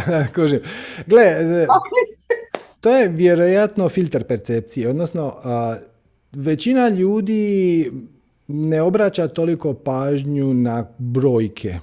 Odnosno, neki ljudi obraćaju, neki ljudi ne obraćaju. to bi te moglo usmjeriti u smjeru da je jedna od tvojih strasti ima neke veze sa brojkama. E sad ovo shvati u najširem mogućem smislu. To može biti nešto ezoterično kao numerologija, a može biti nešto vrlo, vrlo uzemljeno kao poslovno planiranje, knjigovodstvo. Ali u svakom slučaju na neki način brojke rezoniraju s tobom. E sad, e, ovo sa ozljedama, sve to može biti i slučajnost, jer e, nije toliko bitna u svemiru, e, kako bi ti rekao, datume koje mi pridjeljujemo danima su prilično proizvoljni. Mi smo uzeli rotaciju zemlje oko sunca kao neki etalon mjere i onda smo je podijelili na 365 komada zato što se vezano za rotaciju zemlje oko svoje osi. Da? Ali kad pogledaš iz sinhronicitetne perspektive, to nije jako važno. Ništa se posebno ne nalazi u svemiru na trajektoriji zemlje na datum 23.10. Zvaćeš. E, tako, da, e, e, tako da, bitan je tajming. Tajming je bitan. Znači, stvari ti e, ulaze u život po pravilnom tajmingu. A hoće li to ispast utorak ili četvrtak, ili 23. ili 26. petog ili osmog, to je onako diskutabilno. Ali ono što je zanimljivo primijetiti je da si ti to uočila. Znači ti si uočila pravilnost u brojkama, neko drugi bi uočio pravilnost u bojama. Ne, e, svaki put kad obučem crvenu majicu dogodi mi se nešto. Ili kad sam slomila nogu imala sam plavu suknju oba dva puta. Mislim, znači, ako razmišljaš u bojama i u modnim detaljima, onda bi to upalo u oko. Tebi, tebi su upale u oko brojke, što je dosta zanimljivo. A, I mali je hint, ono, mali je trik koji te, mala strelica koja ti pokazuje, evo brati pažnju na tu dimenziju postojanja. E, a sad što se tiče ovih e, negativnih sinhroniciteta sa zdravljem koji se događaju pritimač na prvi dan jeseni, približno, e, to je vrlo zanimljivo zato što je to trenutak kad mi iz jedne sezone selimo u drugu. Svačeš. Znači, završilo je ljeto, i čak je pri kraju i ovo bablje ljeto u kojem smo mi slobodni, u kojem je život lakši u kojem je bolje povrće i jeftinije i lakše ga je dobaviti. Ne moraš toliko puno jesti, ne moraš se brinuti oko grijanja. No, život je, no, it's summer time and the living is easy, šta, šta kaže Gershwin. Ja? E, I onda dođe taj prvi dan jeseni tu negdje, kad se selimo u ovaj drugi dio godine, kad je hladno, kad se zatvorimo u urede i možda je to hint, možda je to neki neka mala pobuna tvog spirita koja kaže, gle, ja ne želim sad sljedećih šest mjeseci, da ne kažem deset, raditi ovo na ovom mjestu sa ovim ljudima. Hm. I onda, onda manifestiraš malu diverziju. Znači, jer kad slomiješ ruku, nogu, mislim, inkapacitiran si, vjerojatno i dalje obnašaš svoje poslovne dužnosti, ali malo je to... Te, ono, ko da ti spirit javi, aj nemoj to, aj, aj, aj, aj Tako da, to što si rekla, znaš, no, meni je ovo... Uh, meni je ovo ok šta radim, to je, nije, to je mlako. Ja ti imam tu cijelu kategoriju ovih uvjerenja, to sam danas preskočio u ovom uvodnom predavanju, to je e, nulta nulta, ona je prije ove kategorije e, bolje je nemat. A to je, ma nije bitno. E, to ti je ako, ma u suštini meni ti ne treba puno. E, to bi mi bio samo teret. E, uvijek može gore. E, dobro je dok ne tuku. Ma ne treba meni moja neka velika strast i ovako sam ja ok. E, ili ovaj, izgubit ću interes za posao. Ako sad krenem slijediti svoju strast, izgubit ću interes za posao koji sad radim. Bolje je ovako. To je sve jedan subtilni način na koji se pobjegne od preuzimanja osobne odgovornosti za time da ti život bude izvrstan. Znači, ako se pomiriš sa osrednjom, onda, onda će onda će to biti bez veze i to će te smarat. I onako poluti se ne da, e, ali ono što je zanimljivo je što taj posao već znaš. I već si uložila neki trud u to da ga savladaš. I imaš kolege koji su ono ok i plaća je ok i šef ti je ok i, ono, i cijeli život je ok. Jel, jel, jel to želiš? Znači, ako to želiš, onda samo sebi priznaš, ok, da, ja to želim. Meni je najveće uzbuđenje biti ok. ali, ali nije. Nije. Tako da... Ne, uh, samo je još jednu stvar. Uh, kad sam ja upoznala svog supruga, nama su se toliki sinhroniziteti događali da je to bilo ono, van pameti, tako kako bi, kako bi rekli. Sve što smo mi zamislili, što smo htjeli, to nam se događalo. Samo nam se otvarala, otvara. Okay. Mi smo bili, što se ono kaže, ajmo srodne duše. I stvarno kužem, kužem, ali, bili... imam, samo, imam samo jedno brzo potpitanje jer pravi trenutak. Je li ti veza s njime bila ok? Ili ti je ne, bila, bila super? E to, wow. ali to ti kao hoću reći. Znači, kad je bilo super, onda su se otvarala vrata i sinhroniciteti i dolazilo vam je u život sve što je trebalo. Ali, ali kad imaš vezu s nekim ko ti je ok, onda je sve ok. Ali, znači, nije to to. e, ali još, e, zašto sam se vratila na tu priču? E, on je meni jednom, e, smo onako nešto pričali i kaže on, znaš, bilo bi dobro napisati knjigu o ovome, o, o, kako se nama sve ovo događa i kako nam je dobro, kako nam je super. Kaže, stvarno, ono, ovo čak je nazvao kao ovo se ne može racionalno objasniti, ono, jel? Pa ne može. I, ova, jer, evo, evo jedna, jedna stvar koja je meni ostala ono baš upečatljiva. E, znači, on je u Zagrebu, ja sam u Zadru, 2.45, ja kupujem knjigu, uh, on istu tu knjigu kupuje meni u Zagrebu, u, istu, u isti sat, ista knjiga dolazi doma i kaže imam nešto za tebe, ja i ja imam nešto za tebe i poklanjamo jedan drugome istu knjigu. Zašto se to događa? Da smo u isto vrijeme Je li znaš zašto se to događa? To ti je telepatija. Znači, telepatija je u našem društvu krivo svačena. Telepatija kao ja čitam tvoje misli ne postoji. Ali postoji telempatija. Kad si ti s nekim na istoj vibraciji, kad vi ono dijelite istu vibru, kad ste duboko u ljubavi jedan za drugim, onda vam se iste misli pojavljuju u istom trenutku. Zato što, kao što, kao što ovaj dijagram tu pokazuje, a, a, ne znam, evo tu je, dobro, znači, naše misli su refleksija naše vibracije. I sad ovaj dijagram kaže da naše definicije uvjerenja zapravo oblikuju naše misli, ali to je sad u ovom trenutku sekundarno. Što ti hoćeš? Kad si s nekim duboko u ljubavi, vi imate, i jedan drugome završavate rečenice, imate iste misli u istom trenutku. Isto sve to. Da, da, i to je na isti način, kao da e, stavite radijski prijemnik na istu radio stanicu.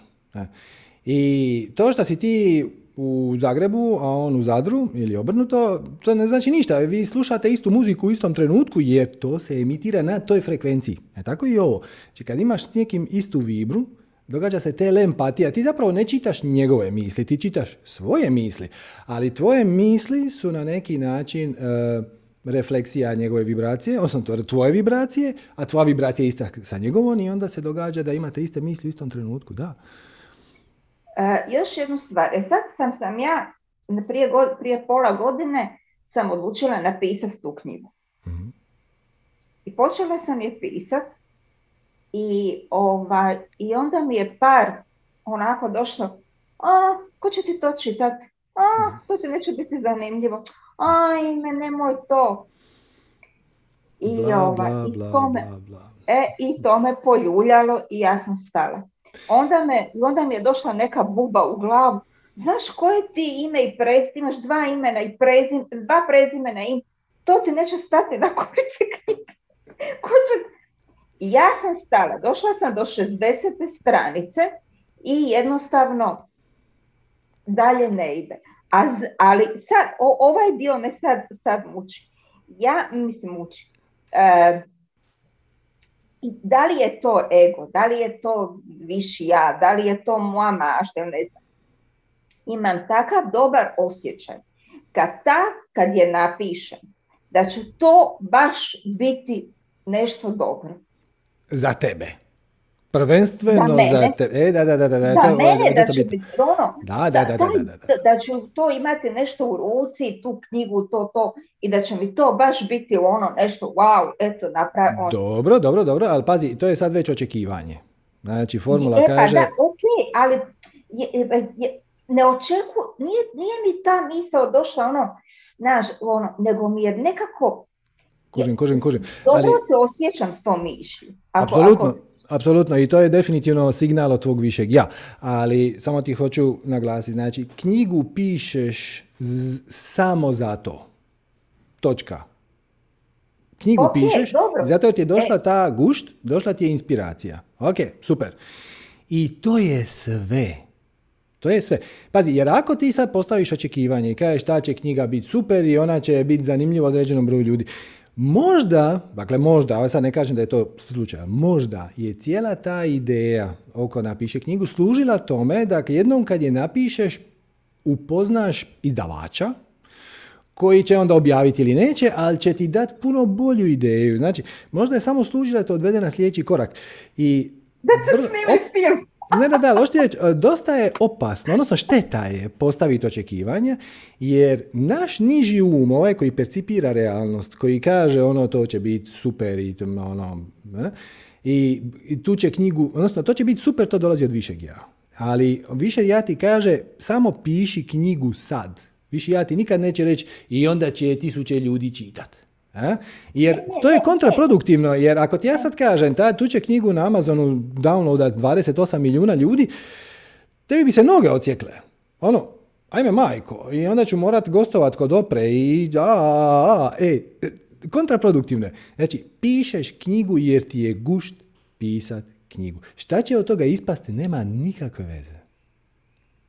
E, I tek onda da, Sad mi je malo, oprosti, sad mi je malo ono, stala sam, ono, stala sam i sad sam u nekoj, a ovo što si, čula sam jednu rečenicu, e, što si ti rekao, kao e, život će vam pružiti situaciju gdje ćete više upoznati samih sebe. Mhm. I, I, ja sam baš u ovim situacijama i s jednom ozljedom i s drugom ozljedom stvarno baš ono upoznala samu sebe. uh i to mi je, i onda gledam da, onda sam vidjela, pa gled, nije ni tako loše što se to dogodilo, jer ne bi došlo do tog nekog nivoa, ajmo reći, svijesti, i e, mislim, neke, sad recimo neke knjige koje sam čitala, ima što ste čitala to, ili ne znam, ono, e, e, baš sam došla do jednog visokog, visokog ajmo, mislim, i ej, onda si to spomenuo kao ljudi odlaze. I stvarno su ljudi otišli neki od mene,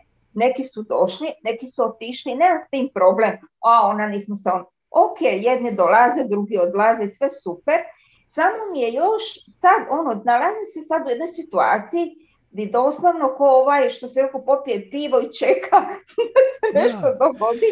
Dakle, e, e blokiraš. zašto, mi se, zašto nemam opet tu strast zapisati. Zato što si blokirala samu sebe, zato što si postavila e, očekivanje. e, to, to. E, postavila si očekivanje. A gledaj, to su tvoje očekivanje, nije to došlo izvana. Ne. Prema tome, samo, samo, samo budeš obična. Samo se pomiriš s time da to dijelo pišeš eto tek tako.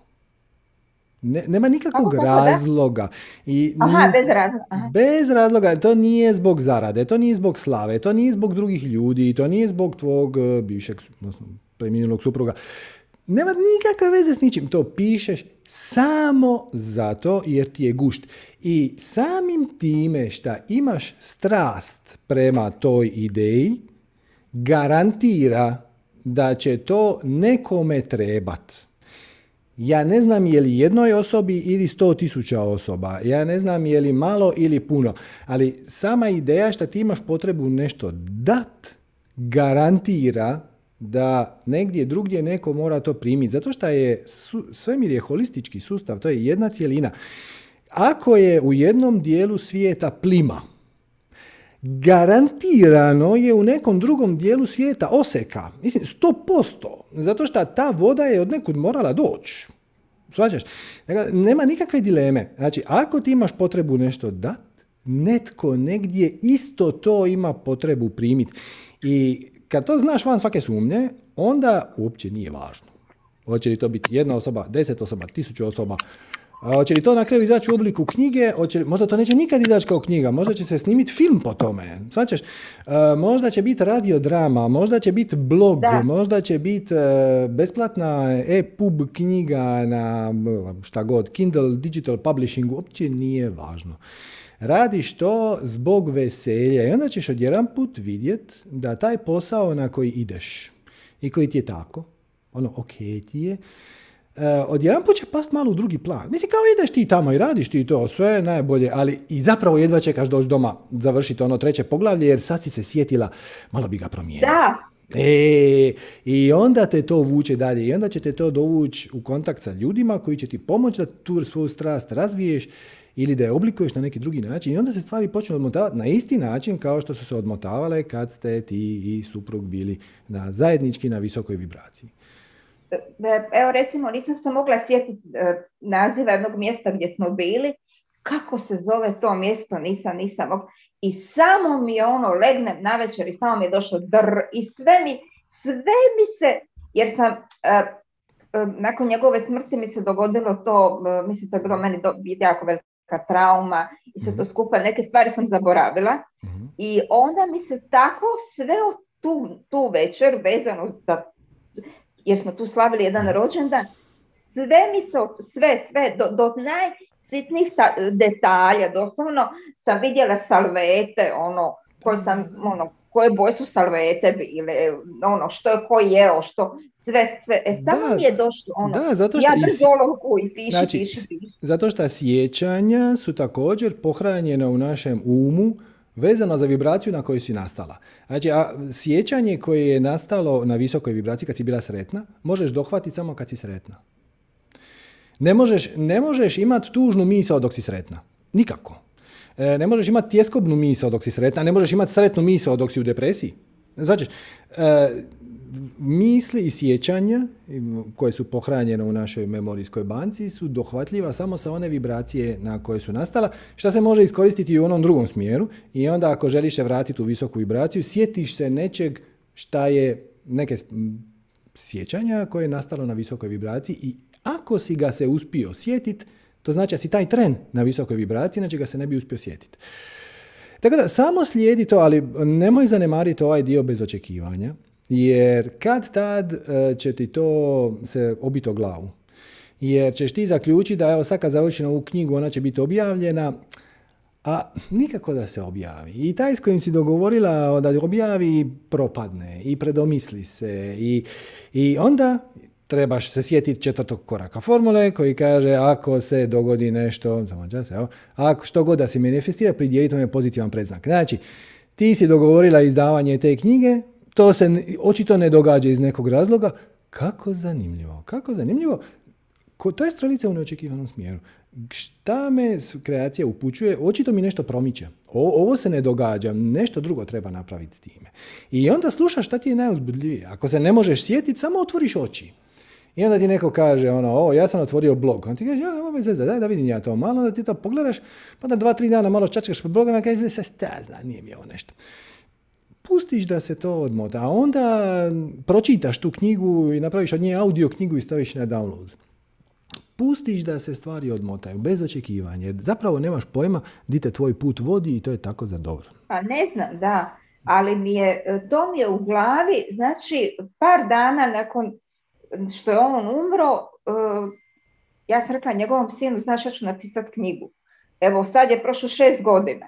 mm Znači, sacanje, ima pola godine da je piše. Nije A onda sam je već, već sam onda rekla, znaš, ja, i što je bilo interesantno, kad smo ja i on pričali, ja i suprug, kad smo pričali o tome, kao, a, a mogli bi nam stvarno, ono kaže, pa ovo treba, ovo, ovo, ovo ja, ja želim da napišem.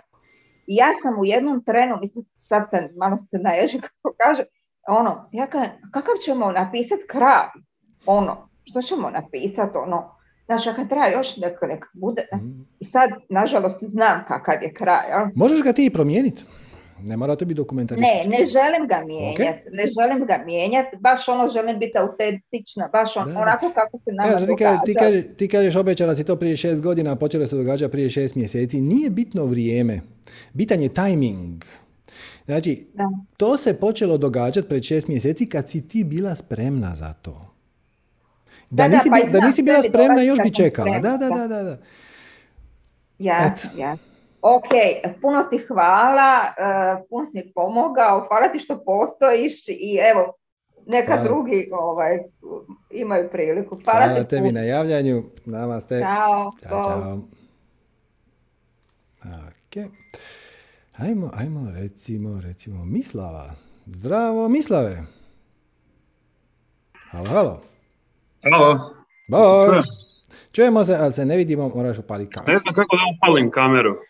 Upališ kameru tako što dole imaš uh, druga ikonica u toolbaru uh, s lijeve strane ti je video.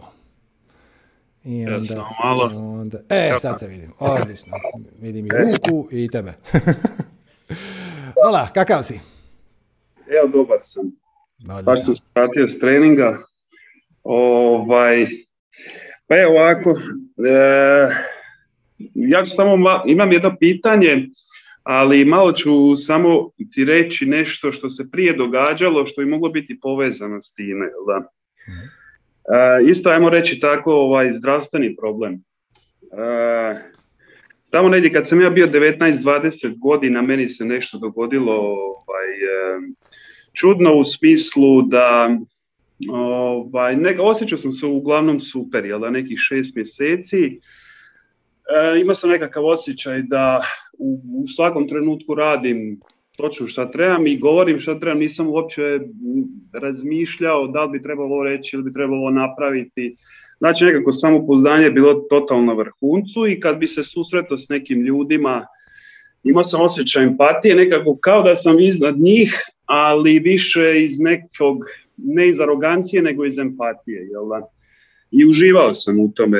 Ovaj, znao bi samo ono, dovoljno bilo da se šetam, da bilo što da radim, ja sam uživao 100%. Ovaj, kasnije kad sam ja krenio čitati malo Ekarta Tola, nakon jedno četiri godine sam ja skužio da neki ljudi o tome pišu, što se mi dogodilo. Ja nisam znao zapravo šta se događa. Um, onda nakon jednog, kad sam, kad sam to krenio čitati, kad sam bio u toj fazi, sam možda čak i napravio neku glupost, pa sam ja kao krenio meditirati, ono, čisto bez ikakvog predznanja, kao sjeo sam i koncentrirao sam se na čelo, to sam vidio u nekakvoj emisiji. Ovaj, I kako sam to radio ujutro i navečer, par dana zaredom, meni se počelo događati to da osjetim kao nekakvu malu senzaciju, to je kao da bilo kao da te neko pipka po čelu, jel da ništa bolno. Znam. Ovaj, i, I meni je to bilo zanimljivo, jel da? I onda sam skužio da nakon par dana, iako nisam meditirao, to se počelo pojavljivati sve češće i češće. I obično je bilo intenzivnije kada bi se ja fokusirao, znači kada bi mhm. ono pokušavao raditi na tome da budem... Svjestan si kako se taj dio tijela zove? Da, kad bi ja pokušao biti svjestan sebe, to bi sve pojačavalo. Da, da, da, I nije mi to stvaralo... Je li znaš kako se, kako se zove to mjesto na čelu koje si... Iskreno, ja nisam nešto u tome previše, nije da čitam sad u zadnje vrijeme, ono kako sam počeo malo istraživati, onda sam skužio da su to nekakve, moguće da su nekakve čakre i šta ja znam. Dobro, ali to ti je treće oko, to ti je spiritualno da. oko. To ti je, e. Da. Mislim, zato Indijci nose, vidio si, indijske žene nose bindu ovdje, mislim i muškarci isto. To je oznaka da. trećeg oka, dobro? Ok, dobro. Da. E, I počelo ti je, ovaj- lagano ti je to počelo kao svrbiti, ili tako malo? Čak nije svrbiti onako, kao, kao neka kao da te neko dodiruje, nekakav osjećaj, znači ništa bolno, ništa intenzivno, samo eto kaže, kad bi se koncentrirao, to bi postajalo malo intenzivnije, ali ništa posebno. Nekad bi se to znalo i dan danas, nekad zna samo šetati, ode do vrha nosa, pa nekad mhm. malo pređe kod oka, uglavnom je tu između, jel da, obrva.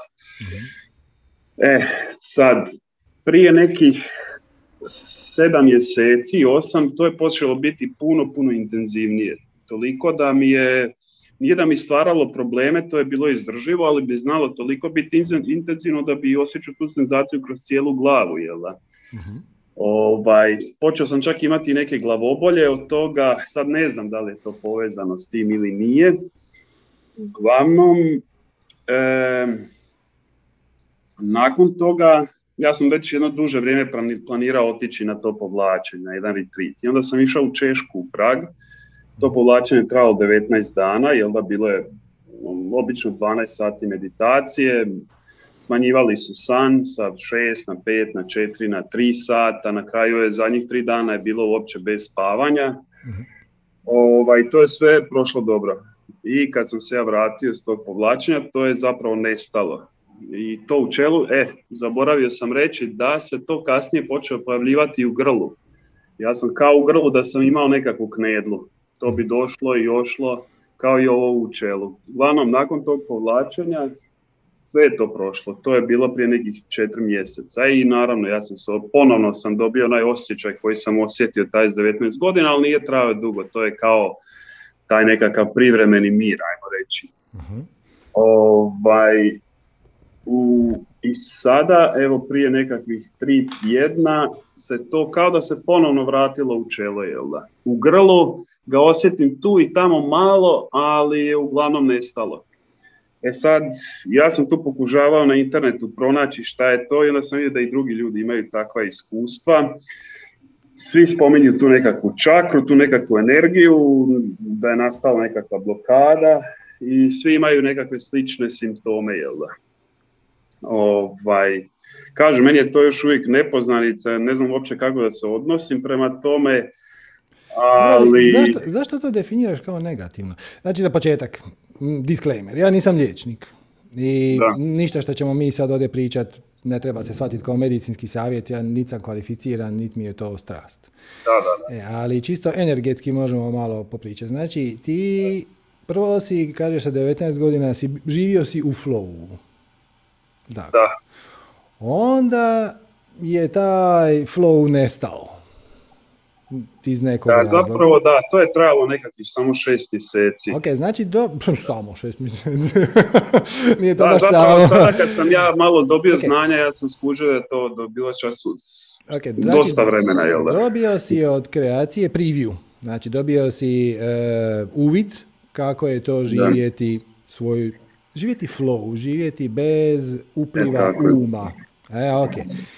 I onda si ti očito sa spiritualne perspektive odlučio sam sebe malo iznenaditi. Ono, ok, sad si dobio to, ajde da vidimo mogu li se ja vratiti u to stanje. I onda je to stanje nestalo i samim time dobio si izazov da vidiš kako ćeš se u njega vratiti. Dobio si ga na poklon, koji prvi put si ga dobio na poklon. Da. I to je ključno, to ti je ključno, to ti značajno olakšava život, zato što sad znaš na, na što ciljaš. Većina ljudi koja ne slijedi svoju strast, ne slijedi svoju strast zato što ne znaju kakav je to uopće osjećaj. Mm, znaš kakav je osjećaj biti u flowu. Ok, znači, bit će ti se puno lakše vratiti. Onda ti je počelo treperenje u trećem oku, šestoj čakri, nije uopće bitno kako god to hoćeš zvati. I ti si time, to, tome si pridjelio negativan preznak. Je tako? Ti si rekao, ovo nije dobro. E, I onda si iz toga imao negativno iskustvo.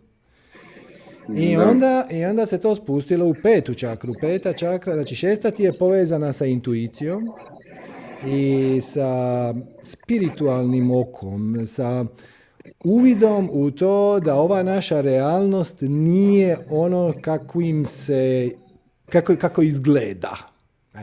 Ali ti si to već intuitivno znao, nisi to znao objasniti, ali samim time što si živio svoj flow, si zapravo dobio iz prve ruke dokaz da u ovoj našoj realnosti stvari nisu kako smo mi to zamišljeno uzročno posljedične, nego da ti ljudi ulaze u život onako kako trebaju, da se stvari manifestiraju kako ti trebaju. To nema da, sve je bio neki osjećaj spontanosti. Da, da, da, bez ikakvog očekivanja, da. I onda si dobio, znači, dobio si, počeo ti si otvarat spiritualno oko, treće oko, e, koje zapravo vidi kroz iluziju, koje vidi kroz iluziju treće gustoće, ove naše. Da. I kad to si odbio, kad si tome pridjelio negativan predznak, onda se spustilo u grlo, zato što više ne živiš svoju istinu. Znači, grlena čakra, peta čakra, je vezana uz komunikaciju. Ali prvenstveno kroz živjeti svoju istinu, govoriti svoju istinu.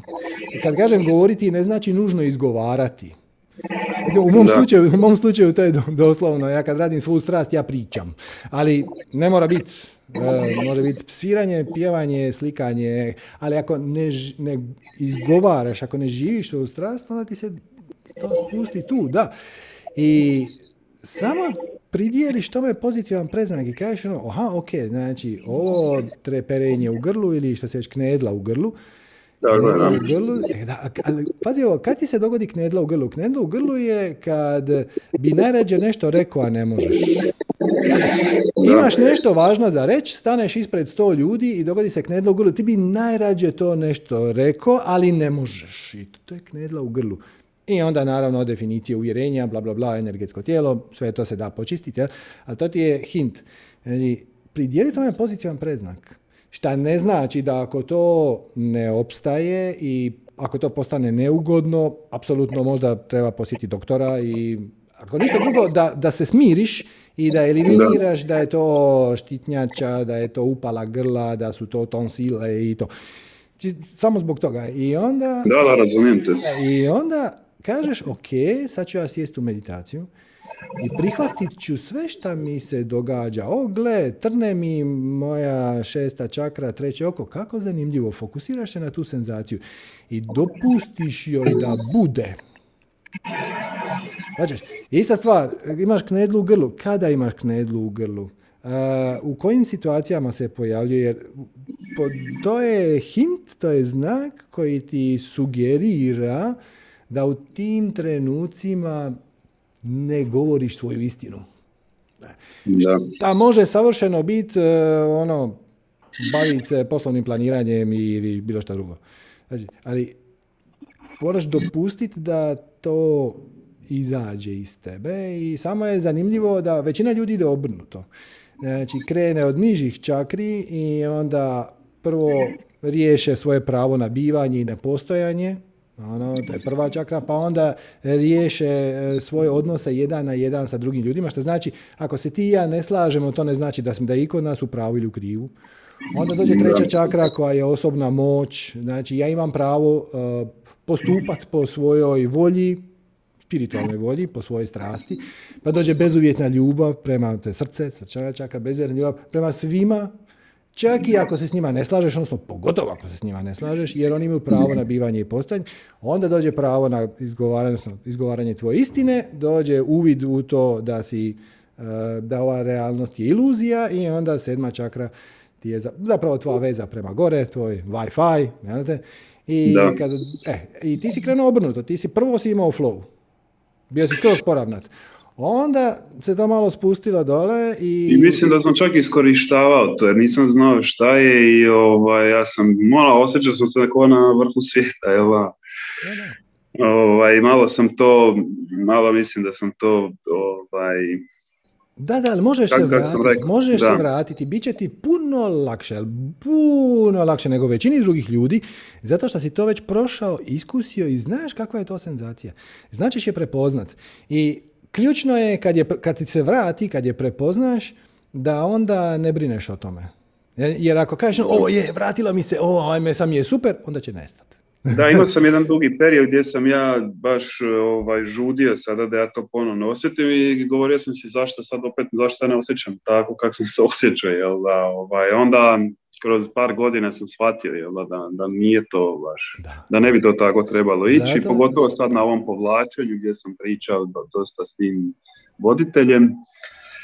I ovaj, uglavnom samo eto me zabrinulo jer kad sam čitao tako na internetu svi spominju taj nekakav kundalini, tu neku aktivaciju, stvarno ne znam o tome puno, ali sam pročitao puno nekakvih horor priča, jel Pa me to zabrinulo. Mm, ja, ne. ne moraš se brinuti ne, ne, ja, ja, ne znam, stvarno nemam, ne, ne, neki, oni svi nešto govore nekakav da je to nekakav proces i sada to treba pustiti, jel da, su tu neke blokade i zato to mene, jel da, stvara te osjećaj kao, to je kao pritisak u čelu. Jel da, da i ne. Znači, e, da, to je blokada, ali sad je pitanje kako to riješiti. E, to, to riješiti, to riješiš tako što budeš običan. Što izbalansiraš svoju, svoje samopouzdanje sa poniznošću. Znači, s jedne strane, gle, sve što ti je došlo u život, uključivo i trnce i neugodne senzacije, uglavnom je tu s razlogom. Okay. Da. I ti ja sugeriram da je razlog što ne govoriš svoju istinu, što ne živiš svoju istinu. Ne, radiš neke kompromise koje ne bi trebao. Kad prestaneš raditi kompromise i počneš stvarno slijediti svoju strast, problemi sa grlom će vrlo vjerojatno nestati. Može se onda vratiti trnce, trnci ode zato što si odbio prihvatiti svoju spiritualnu prirodu. Znači, kad si imao flow, kad si imao bio potpuno u svom spiritu, inspiriran i kad je život teko kroz tebe, očito si počeo se pitati je li to sa mnom sve u redu, ovo ono, jedan put je ta konekcija lagano nestala, svačaš. I samo prihvatiš, prihvatiš da to što ti se tu događa, dakle, ništa ti se loše neće dogoditi. Ako sjediš u meditaciji i fokusiraš se na trnce u trećem oku, nećeš poludit. Nećeš umrijeti. nećeš. Da, ne, ovaj, mislim, ako nisam na tom povlačenju umro, to je bilo nešto najteže u mom životu što sam ja do, do sad napravio. Ali ima samo jedna stvar kod meditacije. Ja sam skužio da meditacija to nekako, jel da makne, barem privremeno. Ali ne znam da li si čuo od nekoga, ali me to zanima. Meni kod meditacije nakon ovoga povlačenja se počeo pojavljivati onaj, oni ga zovu taj tinnitus, jel da, da, ti, da ti pišti uhu. Da. E, sad sam, onda sam se bio toga malo uplašio. E, to bi trajalo čak i poslije meditacije, možda taj dan, uglavnom ga nemam, jel da to, to nestane. Je, to ti je zato što ti se tijelo prilagođava na višu frekvenciju. Znači ti na povlačenju si dostigao višu frekvenciju, podigao si svoju vibraciju.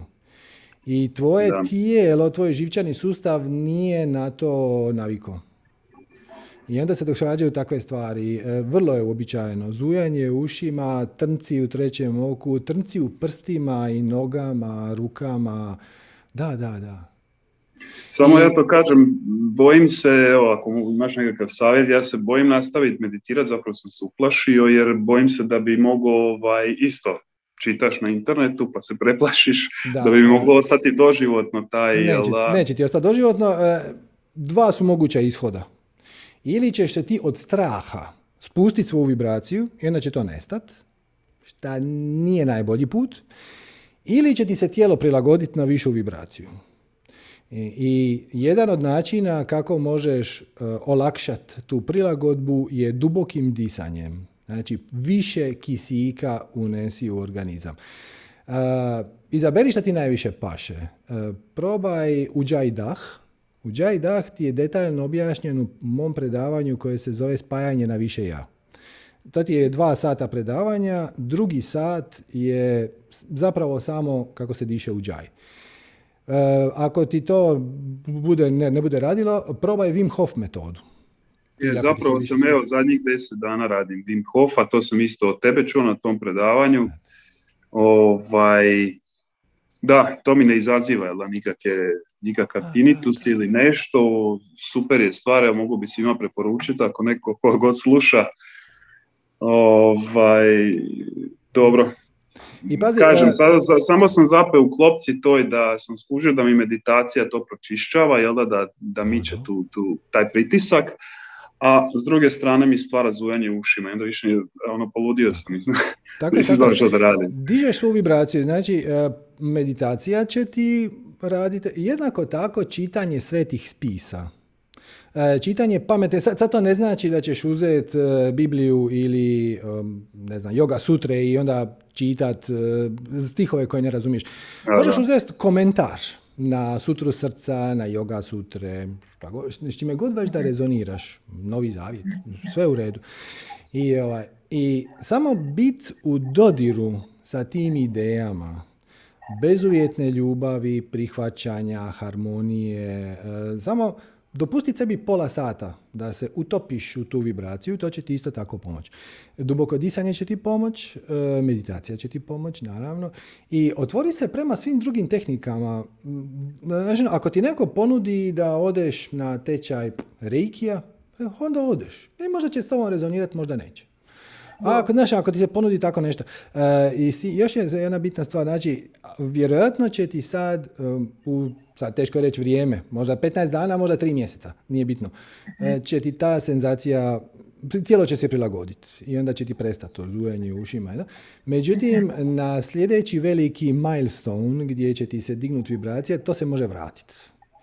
Samo znači, ne, ti si krenuo sa vibracije 100 i nije ništa zujalo. Onda si otišao na povlačenje, došao si na 120 i sad zuj. E sad kad se tijelo navikne na 120, prestaće, ali onda ćeš jednom trenutku skočiti na 135. I onda se opet može pojaviti i samo nemoj znaš, da te ponovno ulovi frka. Jer ono, ajme majko. Da. Evo, evo opet, nisam se riješio, ali zapravo to je samo proces. I jednako tako, nemoj se iznenaditi, vrlo često taj proces ima uspone i padove. I dodeš na povlačenje, dogodi se taj boost i onda neko vrijeme plivaš. I onda lagano počneš padat. I onda se ljudi uspaniće, jer ono, jo, ja ne želim padat. Ali zapravo, ono što je bitno primijetiti, to nije funkcija koja ide ovako, ko, ko sinus. To je funkcija koja ide ovako, ona se stalno penje. Znači, ona ima svoje uspone i padove, i uspone i padove, ali kad pogledaš globalni trend, ona zapravo stalno raste. Tako da, sve ok. Šta god da se manifestira, manifestiralo se s razlogom, pridjeliš tome pozitivan predznak i vidiš što iz toga možeš naučiti. Ono, o gle, imam knedlu u grlu, prije nisam imao. Šta bih ja trebao promijeniti u životu da bih bio bolje poravnat sa svojom pravom istinom? Da bih ja doista propovjedao, ali sad propovjeda stavite ovo navodnike, ne mislim kao e, doći za oltar. Ali živjet svoju strast, živjet svoju svrhu je zapravo propovjedanje svoje istine, širenje svoje istine, pričanje svoje istine, utjelovljenje tvoje istine. cijela ideja inkarnacije ovdje je da utjelovimo ono što jesmo. Mm, da, da budemo to u cijelosti. I onda će ti se sve to lagano, lagano, život će ti postajati sve bolji i bolji, ali svi ti popratni simptomi koji ti se možda baš ne sviđaju će ili kopniti ili nestajati ili dolaziti i odlaziti i na ćeš se navikniti, ali samo ih prihvatiš, zagrliš ih i vidiš kamo će te to odvesti. I ono, da, nećeš završiti na psihijatriji, zato će ti se dignuti Da, to, da, da, to sam, s tih priča sam se ovaj, naći to. E, a sa ovim, sa ovim fizičkim simptomima tipa bolite grlo, znači ja bih rekao 99% da je to energetski razlog. Evo kažem, grlo je poslije te meditacije nestalo, poslije povlačenja, ostalo je sad samo ovo još u čelu. Jel? Da, da. I, iako i to nestalo na dva mjeseca, ali evo vratilo se. Često, često me ljudi zovu ovdje uh, i onda sve više uputa za druge. Ljudi me nazovu, onda kažu imam takve i takve simptome u tom i tom dijelu tijela. Koja je to čakra? Gle, vjerojatno, mislim, s obzirom da ti je to palo na pamet, vjerojatno dobra je šansa da je stvarno povezano sa energetskim disbalansom. Ali ako te muči, ako uloviš sebe da ono, se misliš ono, a možda sam se i razbolio, a možda je i neki fizički problem, ono, idi snimi, Da, to traje već dvije i pol godine, tako da sumnjam da je ovaj...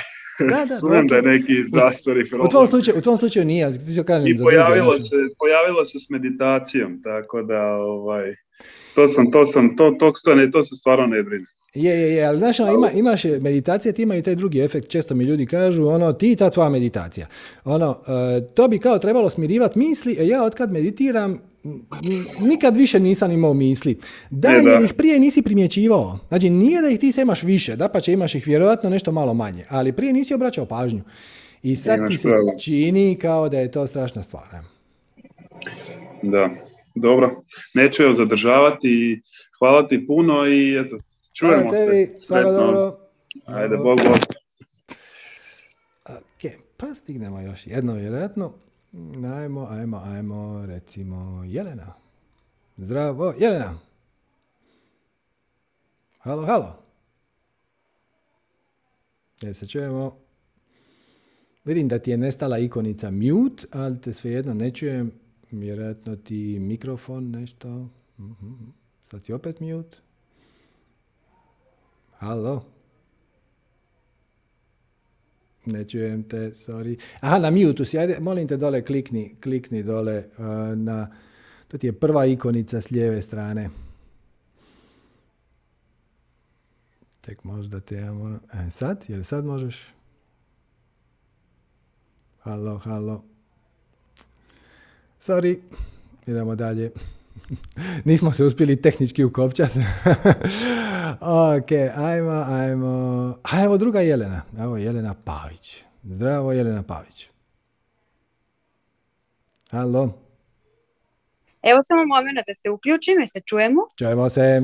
E, super. Veliki pozdrav svima. Konačno. Jej! Kako si? evo dobro, super. Hm? Kako si ti? Odlično. Da. Super. Odlično, super. Baš se radujem. Imam par pitanja. mm Uh, otišla sam iz uh, Srbije pre jedno tri godine. mm Odlučila sam da to više sa mnom zaista ne rezonira. mm Tako da sam se preselila u inostranstvo. mm Radim kao medicinska sestra na intenzivnoj nezi. mm Već nekih 15 godina i strast mi je je u stvari ljubav. Uh Izvinjavam se samo sekund. uh Imam poziv, evo ga. E, to mi je baš ljubav i to obožavam, to mi je baš strast. I uh, završila sam i školu za yoga instruktora i ovdje za aerial jogu i za yin jogu i svašta nešto. Meditiram zahvaljujući tvojim videima od pre jedno 5, 6, 7 godina, starim vođenim meditacijama, starim dobrim vođenim meditacijama. I imam sad jedan izazov sa zdravljem. Mhm. Otpustila sam vremenom jako puno negativnih uverenja koje sam u detinstvu imala i pokupila i od drugih koje uopšte nisu bile moje. Mhm. Ono, to nisam bila ja. Mhm. E sad, Počelo je prošle godine sa, sa bolom u kolenu. mm U desnom kolenu gdje sam ja to negdje povezala da je to ego, jer sam počela i aštangu prošle godine, uh zahvaljujući Sanji i Ines. I, I to je bilo baš onako wow. Ali me to malo usporilo zbog bola u desnom kolenu. I mislila sam da je to neka, našla sam neku poveznicu sa egom. Um, sad se radi o tome da imam neki drugi izazov sa ramenom, neku redku pobogu bolest koju, eto, jako, koja postoji samo u knjigama. mm Ja sam se ja pitala, dobro, ono stvarno, super si ti to sve napravila, sve si ti to lepo ovaj, izrežirala, svaka čast, wow, mm aj sad ono, malo popusti. E, mene zanima taj, taj energetski. mm da sam ja to privukla jer sam ono konstantno, pošto radim već 15 godina na intenzivnim negama i toga mi je dosta. Mhm. Ali ne mogu da napravim tako brzo jer su svi studiji zatvoreni, nažalost. Online to nekako ide, ali ne um, onemogućena sam telesno to da da, da, da da, da i ne, da i ne. Dakle, mm zanima, me šta ti, zanima me šta ti misliš. Dakle, ti si, ti si rekla da je problem u koljenu stvar ega je a, energetski gledano, znači opet, ja nisam doktor, da, da, znam, dobro to slikati i sve ok. Ali, uh, ja, ja, ja sam bio malo precizniji. Uh, problem u koljenu je nespremnost da se krene dalje. uh Nespremnost da se napravi sljedeći korak koji treba biti napravljen. uh Znači, E, tako da, nakon što si to ignorirala, onda se pojavilo u ramenu. To je prestalo, to je nakon par mjeseci prestalo. Da, da, um, I sad se pojavio drugi neki izazov sa ramenom koji je, ono, bogu redak. Redka, na, po, po, po zapadnoj medicini redka. Kožim, kožim, ti si to privukla si u svoj život, kako, kako god da se to dogodilo. E, Ova, e sad, šta ti to kaže? Znači, šta ti to poručuje? Šta ti to... Svađaš, šta je dobro u toj situaciji? Na što te ona usmjerava? To još uvijek nisam otkrila, ali... Dobro, jesu to oba ramena, jedno rame? Trenutno je desno rame, u stvari je cijela desna strana tela uh um, inače sam hiperaktivna uh u fizičkom smislu. Um, i onda su rekli da je to nazovimo, ali opet kažem to je zapadna medicina u kojoj ja baš ne, ne Znači, nakon, nakon 15 godina rada na intenzivnoj njezi ti više ne vjeruješ u zapadnu medicinu. Ne. Ok. Šta da kažemo mi ostali? Dobro, ovako. E, znači, rame generalno, energetski gledano, upućuje na to, ali ovo je, ovo je vrlo generalno, e, na to da nosiš težinu svijeta na svojim leđima. Mhm. Da preuzimaš e, odgovornost za nešto što nije tvoje da nosiš neka tuđa uvjerenja. Gle, ja mogu to povezati ovako intuitivno sa tvojim poslom gdje ti htjela ne htjela preuzimaš odgovornost za živote ljudi koji su u kritičnom. To je tačno. E, možda ti to ne paše.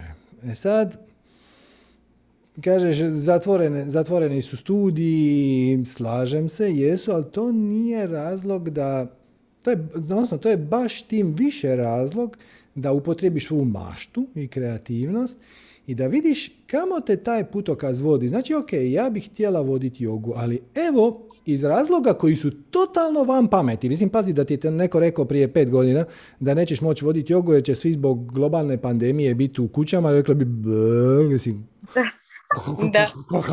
Koji ti je to glupi scenarij, mislim se ne može dogoditi. Međutim, to se dogodilo.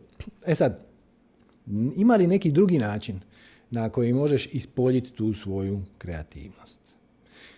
Kako ti kažeš, ono, online je ok. Ok, to je, to je isto jedan zanimljiv način.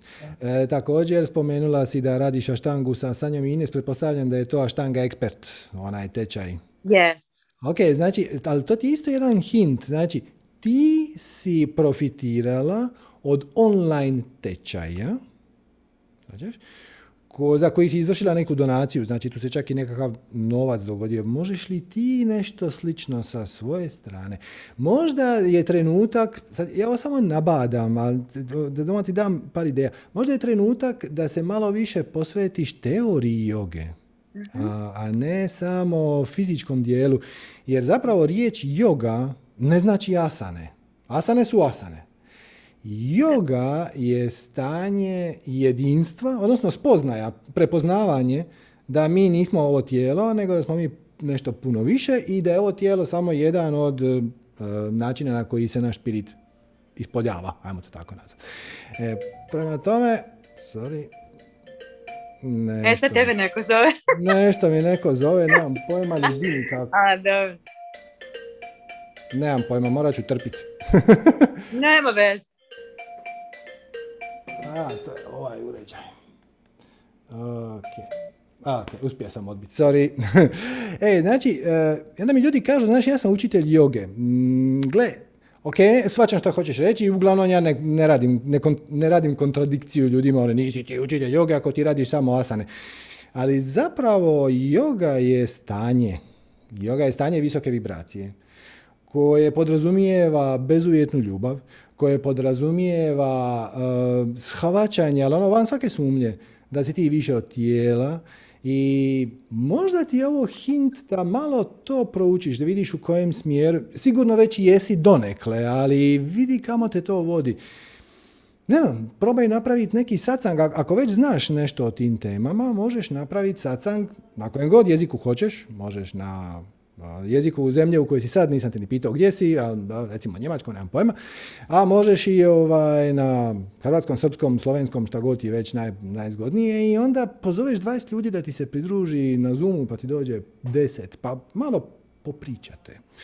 Znači, vidi kamo te to vodi, upotrebi maštu, upotrebi kreativnost, svakako pomaže se centrirati, znači raditi ono što te smiruje, Dodaj na svoju jogu, jogijsku praksu još malo meditacije, malo pranajame, ubaci nešto novo e, u taj miks. Pokušaj pročitati neku knjigu o zen filozofiji. Ako ti to bude dosadno, ako to ne bude rezoniralo s time, ok, sad znam malo više, to nije za mene. Malo, malo oplemeni taj svoj miks. Znaš, vidi kamo te to vodi, moglo bi te iznenaditi. I u svakom slučaju, šta god da dodaš u taj miks će se pozitivno odraziti i na tvoju aštangijsku praksu. Jer ako ti budeš e, mirnija, ako ti budeš zbog recimo meditacije ili pranajame koju ćeš dodati u svoj miks malo bolje centrirana, tvoja će praksa postajati bolja. A što tvoja praksa bude postajala bolja, tvoja će meditacija postajati bolja. Jedno hrani drugo, nije slučajno to Patanđali tako složio, u osam koraka, aštanga, jel te?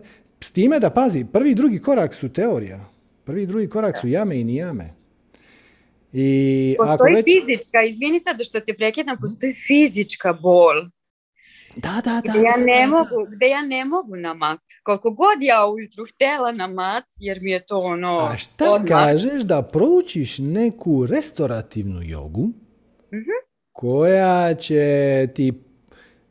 Svače, dobila si priliku da kroz vlastiti izazov Mhm. temeljem svojih dosadašnjih iskustva i baze nadogradiš ga na nešto što ti inače ne bi palo na pamet. Ano, neki mhm. restorativ, neki jin, e, ma neka meditacija, neko duboko disanje, nešto, vidiš šta s mhm. tobom rezonira i šta ti pomaže. I onda ćeš biti jedinstveno kvalificirana da pomogneš ljudima koji će ti doći zbog svojih zdravstvenih izazova, neće oni tebi doći na jogu. Znači, znači ti ćeš sad riješiti svoj problem sa ramenima i onda ćeš shvatiti da se jednako tako, znači lupit, radi, i ako imaš izazove sa kičmom. Ok, i onda će ti doći ljudi koji imaju problem sa kičmom. Neće ti doći ljudi koji žele štangu. Nego imate li, jel vi meni možete pomoći, mene bole ramena? Da. I bit ćeš jedinstveno kvalificirana za to. Puno više nego neko ko je pročitao knjigu ono, kako izliječiti ramena. Jer, da, da. E, tako da... Ali ako ti zabrane zato što su ti tetive upaljene, onda... onda... Onda pronađi način da izbjegneš to ograničenje. Dakle, sigurno ti nije sve zabranjeno. Znači, vidi šta ti radi, šta ti ne radi, konzultiraj se sa svima, sa liječnicima, sa specijalistima, sa jogijima, nažno, i, i imaš jedinstvenu priliku to isprobati. Recimo, kad bi se ja sad išao baviti tom temom, ja nemam to gdje ispraviti. Neko će mi reći, znaš šta, pomaže kad staviš ovako ruke i držiš ih tri minute. Ali ja sad to stavim, držim tri minute i ok. Mislim, niti mi je bolje, niti mi je gore jer nemam taj izazov. Nemam ga kako testirati. E, ali ti ga imaš kako testirati i to je, neko će ti reći jedno, to ćeš odbaciti. Neko će ti reći drugo, to ćeš probati, bez veze ti je. Neko će ti dati neki trik iz stretchinga, iz neke skroz 15. discipline koja nema veze s jogom. I onda će ti to donekle raditi. Onda ćeš to spojiti sa onim prvim. Napravit ćeš neki svoj miks koji će biti jedinstven, koji će biti koji će raditi za neku konkretnu situaciju i samim time što si ti prošla to iskustvo i što je tebi to radilo, ti ćeš zračiti samopouzdanjem. Puno više nego neko koji je to naučio iz knjiga. A ja znam da kad bole koljeno, da onda treba istezati nogu na određeni način. A ti kažeš, no je, ali da, ali ne radi. Ono što radi je, pazite, pazite kako spavate. Ne, nemojte spavati na desnom boku, spavajte na lijevom. I svi kažu, ono, kako mi to nije palo na pamet. Pa ne bi nikome palo na pamet ako nema taj izazov. Znači, imaš jedinstvenu priliku razmotriti, uh, imaš i bazu i iskustvo i neko početno znanje i resurse i vrijeme i mogućnosti i motivirana si jer onaj stari posao ti baš mm, rađe bi ga se riješila. I sad ćeš se za puno srca pozabaviti ovim izazovom i onda ga podijeliti s drugima. To će biti ono, bum, pa dobro, ako budem zaista ne, nekome time mogla da pomognem kao i lično se, se, sebi, ako pazi, budem pazi. na to načina... Bez očekivanja. Znači, kreni u taj proces bez očekivanja. Šta znači? Možda je ovaj proces zapo... Znači, možda te bole ramena da bi počela to istraživati. Da bi došla do osobe koja će ti biti zanimljiva i korisna na neki skroz drugi način. Možda ćeš na kraju upoznat tražeći rješenje za rame, nekoga ko će ti dati puno više iz domene filozofije ili iz domene mhm. aštange i onda ćeš početi raditi kod njega u studiju. Svačaš, nemoj e, projicirat svoju ideju šta bi to trebalo biti. Znači sad mhm. moja ideja je ja sad moram riješiti svoje rame kako bi onda znala pomoć drugima koji, koje jednako tako muči rame i onda će odmah ego nastaviti. A kako ću se reklamirati? A gdje se okupljaju ljudi koje bole ramena? A kako da im ja... Ali samo ne, to će se dogoditi samo kad ti budeš spremna i naravno kad budeš poduzimala odgovarajuće korake, ako u jednom trenutku budeš inspirirana iznajmiti sobicu gdje će vas pet svako jutro raditi specifične vježbe koje si ti osmislila, onda to napraviš. Znači, ali ne moraš se bojat šta ako se to desi, šta ako se to ne desi. Nego samo ako se to ponudi i ako uh, možeš poduzeti na time odgovarajuću akciju i ako ti je to uzbudljivo, onda to napraviš. Jer zapravo naš ego bi htio da nas uvjeriti da mi kreiramo naš život. Zapravo ga ne kreiramo, mi samo biramo. Mi hodamo po cesti i onda svakih, nije bitno, 15 minuta ili 15 dana je račvanje. Hoćeš ovo ili ćeš ovo? A ti kaže, ok, ideš tamo. Hoćeš ovo ili ćeš ovo. E, ono što većina ljudi radi je, um, ponudi im se put, onda oni kažu, joj, pa ne znam, pa šta ako bude, pa šta ako ne bude, pa šta, i onda nastave hodat ravno po istoj cesti i čude se što im se ništa ne otvara. Kad ti se otvori, pogledaš je ti to uzbudljivo i zanimljivo i onda ako je, skreneš, ako nije, ne skreneš dopusti da ti se život odmota sam, ali u svakom slučaju pogledaj šta je dobro u ovoj situaciji. Dobila si specifičan izazov koji je tebi sjeo na specifičan način, na, nije slučajno došao tebi koja ima, imaš neko predznanje, u trenutku kad zapravo onaj stari život i stari posao ti baš nije najbolji, a imaš temeljem njega jako puno znanja. Znači, ti znaš anatomiju, ti zna, svačaš. I vidi u oči da si e, čudesno pripremljena za situaciju da napraviš neki novi iskorak u nepoznato u smjeru strelice koja ti se pokazuje. I nakon što si shvatila da si da je to, nakon da imaš samopouzdanje i da je to definitivno došlo tebi i da je to prava stvar, to iskompenziraš sa malo poniznosti i kažeš ko zna kamo mene taj put vodi, možda moj put uopće nije da liječim ljudima njihova ramena, ali nije slučajno tu, idem ja kreniti da vidim kuda me ova cesta vodi. Ja sam u stvari bila um, jako dužna zato što za vrijeme korone je sve stalo i ljudi su imali mnogo više vremena za mhm. svoje um, strasti, za svoje veselja a mislim svo vreme, na, za mene je sasvim sve normalno. I sada i te godinu dana i tako, a očekivala sam malo više slobodnog vremena. Pazi, pazi, pazi, znači to je samo stvar definicije. To je samo stvar definicije. Koje, znači, kad je krenula pandemija, lockdown ili šta već, pa ako ti kažeš sam sebi, ovo me spriječava u, u slijeđenju moje strasti, onda je, će te to uvjerenje, pazi, uvjerenje, ne okolnost, uvjerenje će te spriječiti. Ali ako kažeš, o, zanimljivo, idem ja vidjeti, dakle, definitivno neki putevi su mi se sad zatvorili, ali neki su mi se otvorili i ti koji su se otvorili, možda su postojali ranije, ali ja sigurno ne bi u njih gledala da se ovi nisu zatvorili. S obzirom da su ovi zatvorili, da vidim šta mi se sad nudi i kad kreneš u tom smjeru, odjedan put shvatiš da imaš više mogućnosti nego prije. Samo je stvar gdje ćeš usmjeriti fokus. I ako je tvoj fokus na lockdownu, onda si začepljen. Ako je tvoj fokus na svim stvarima koje sad možeš investirati energiju, vrijeme, volje, resurse, a prije nisi, onda to može biti najbolja stvar koja ti se u životu dogodila. Na okolnosti nisu važne. Važno je šta mi napravimo s njima. Super, hvala puno. Hvala ti najljepše na svemu. Hvala, tebi. Pozdrav, namaste. Pozdrav. Eto ljudi, e, mislim da je to za danas to. Puno vam hvala na vremenu, na pažnji, što ste ovo poslušali do kraja. E, ovaj program je naravno besplatan kao i uvijek. Kako vam je bio koristan ili zanimljiv, evo, molimo vas da nas podržite nekom donacijom, da možemo ovo nastaviti na isti način. www.manifestiranje.com kroz donacija, tamo su razne opcije do doniranja. E, I eto, ako imate kakvih pitanja, imate našu Facebook grupu, imate Facebook page, imate, možete mailove pisati, e, možete staviti komentar na YouTube-u. I eto, ako, ako još niste ispunili onaj formular za mm, inventuru strahova oko novca, a ovo vas je inspiriralo, imate na Facebooku vam je link, ali mislim da je e, http cli.re kroz inventura minus novac. Ako ne, onda potražite na YouTube. Ja bi mogao i ovdje e, ostaviti e, linkić, pa ako vam se da, evo, ispunite da malo, da, da taj seminar budući bude još korisniji, da uključimo neke vaše ideje koje nam možda evo do sad nisu pale na pamet. Puno vam hvala, svako dobro i namaste.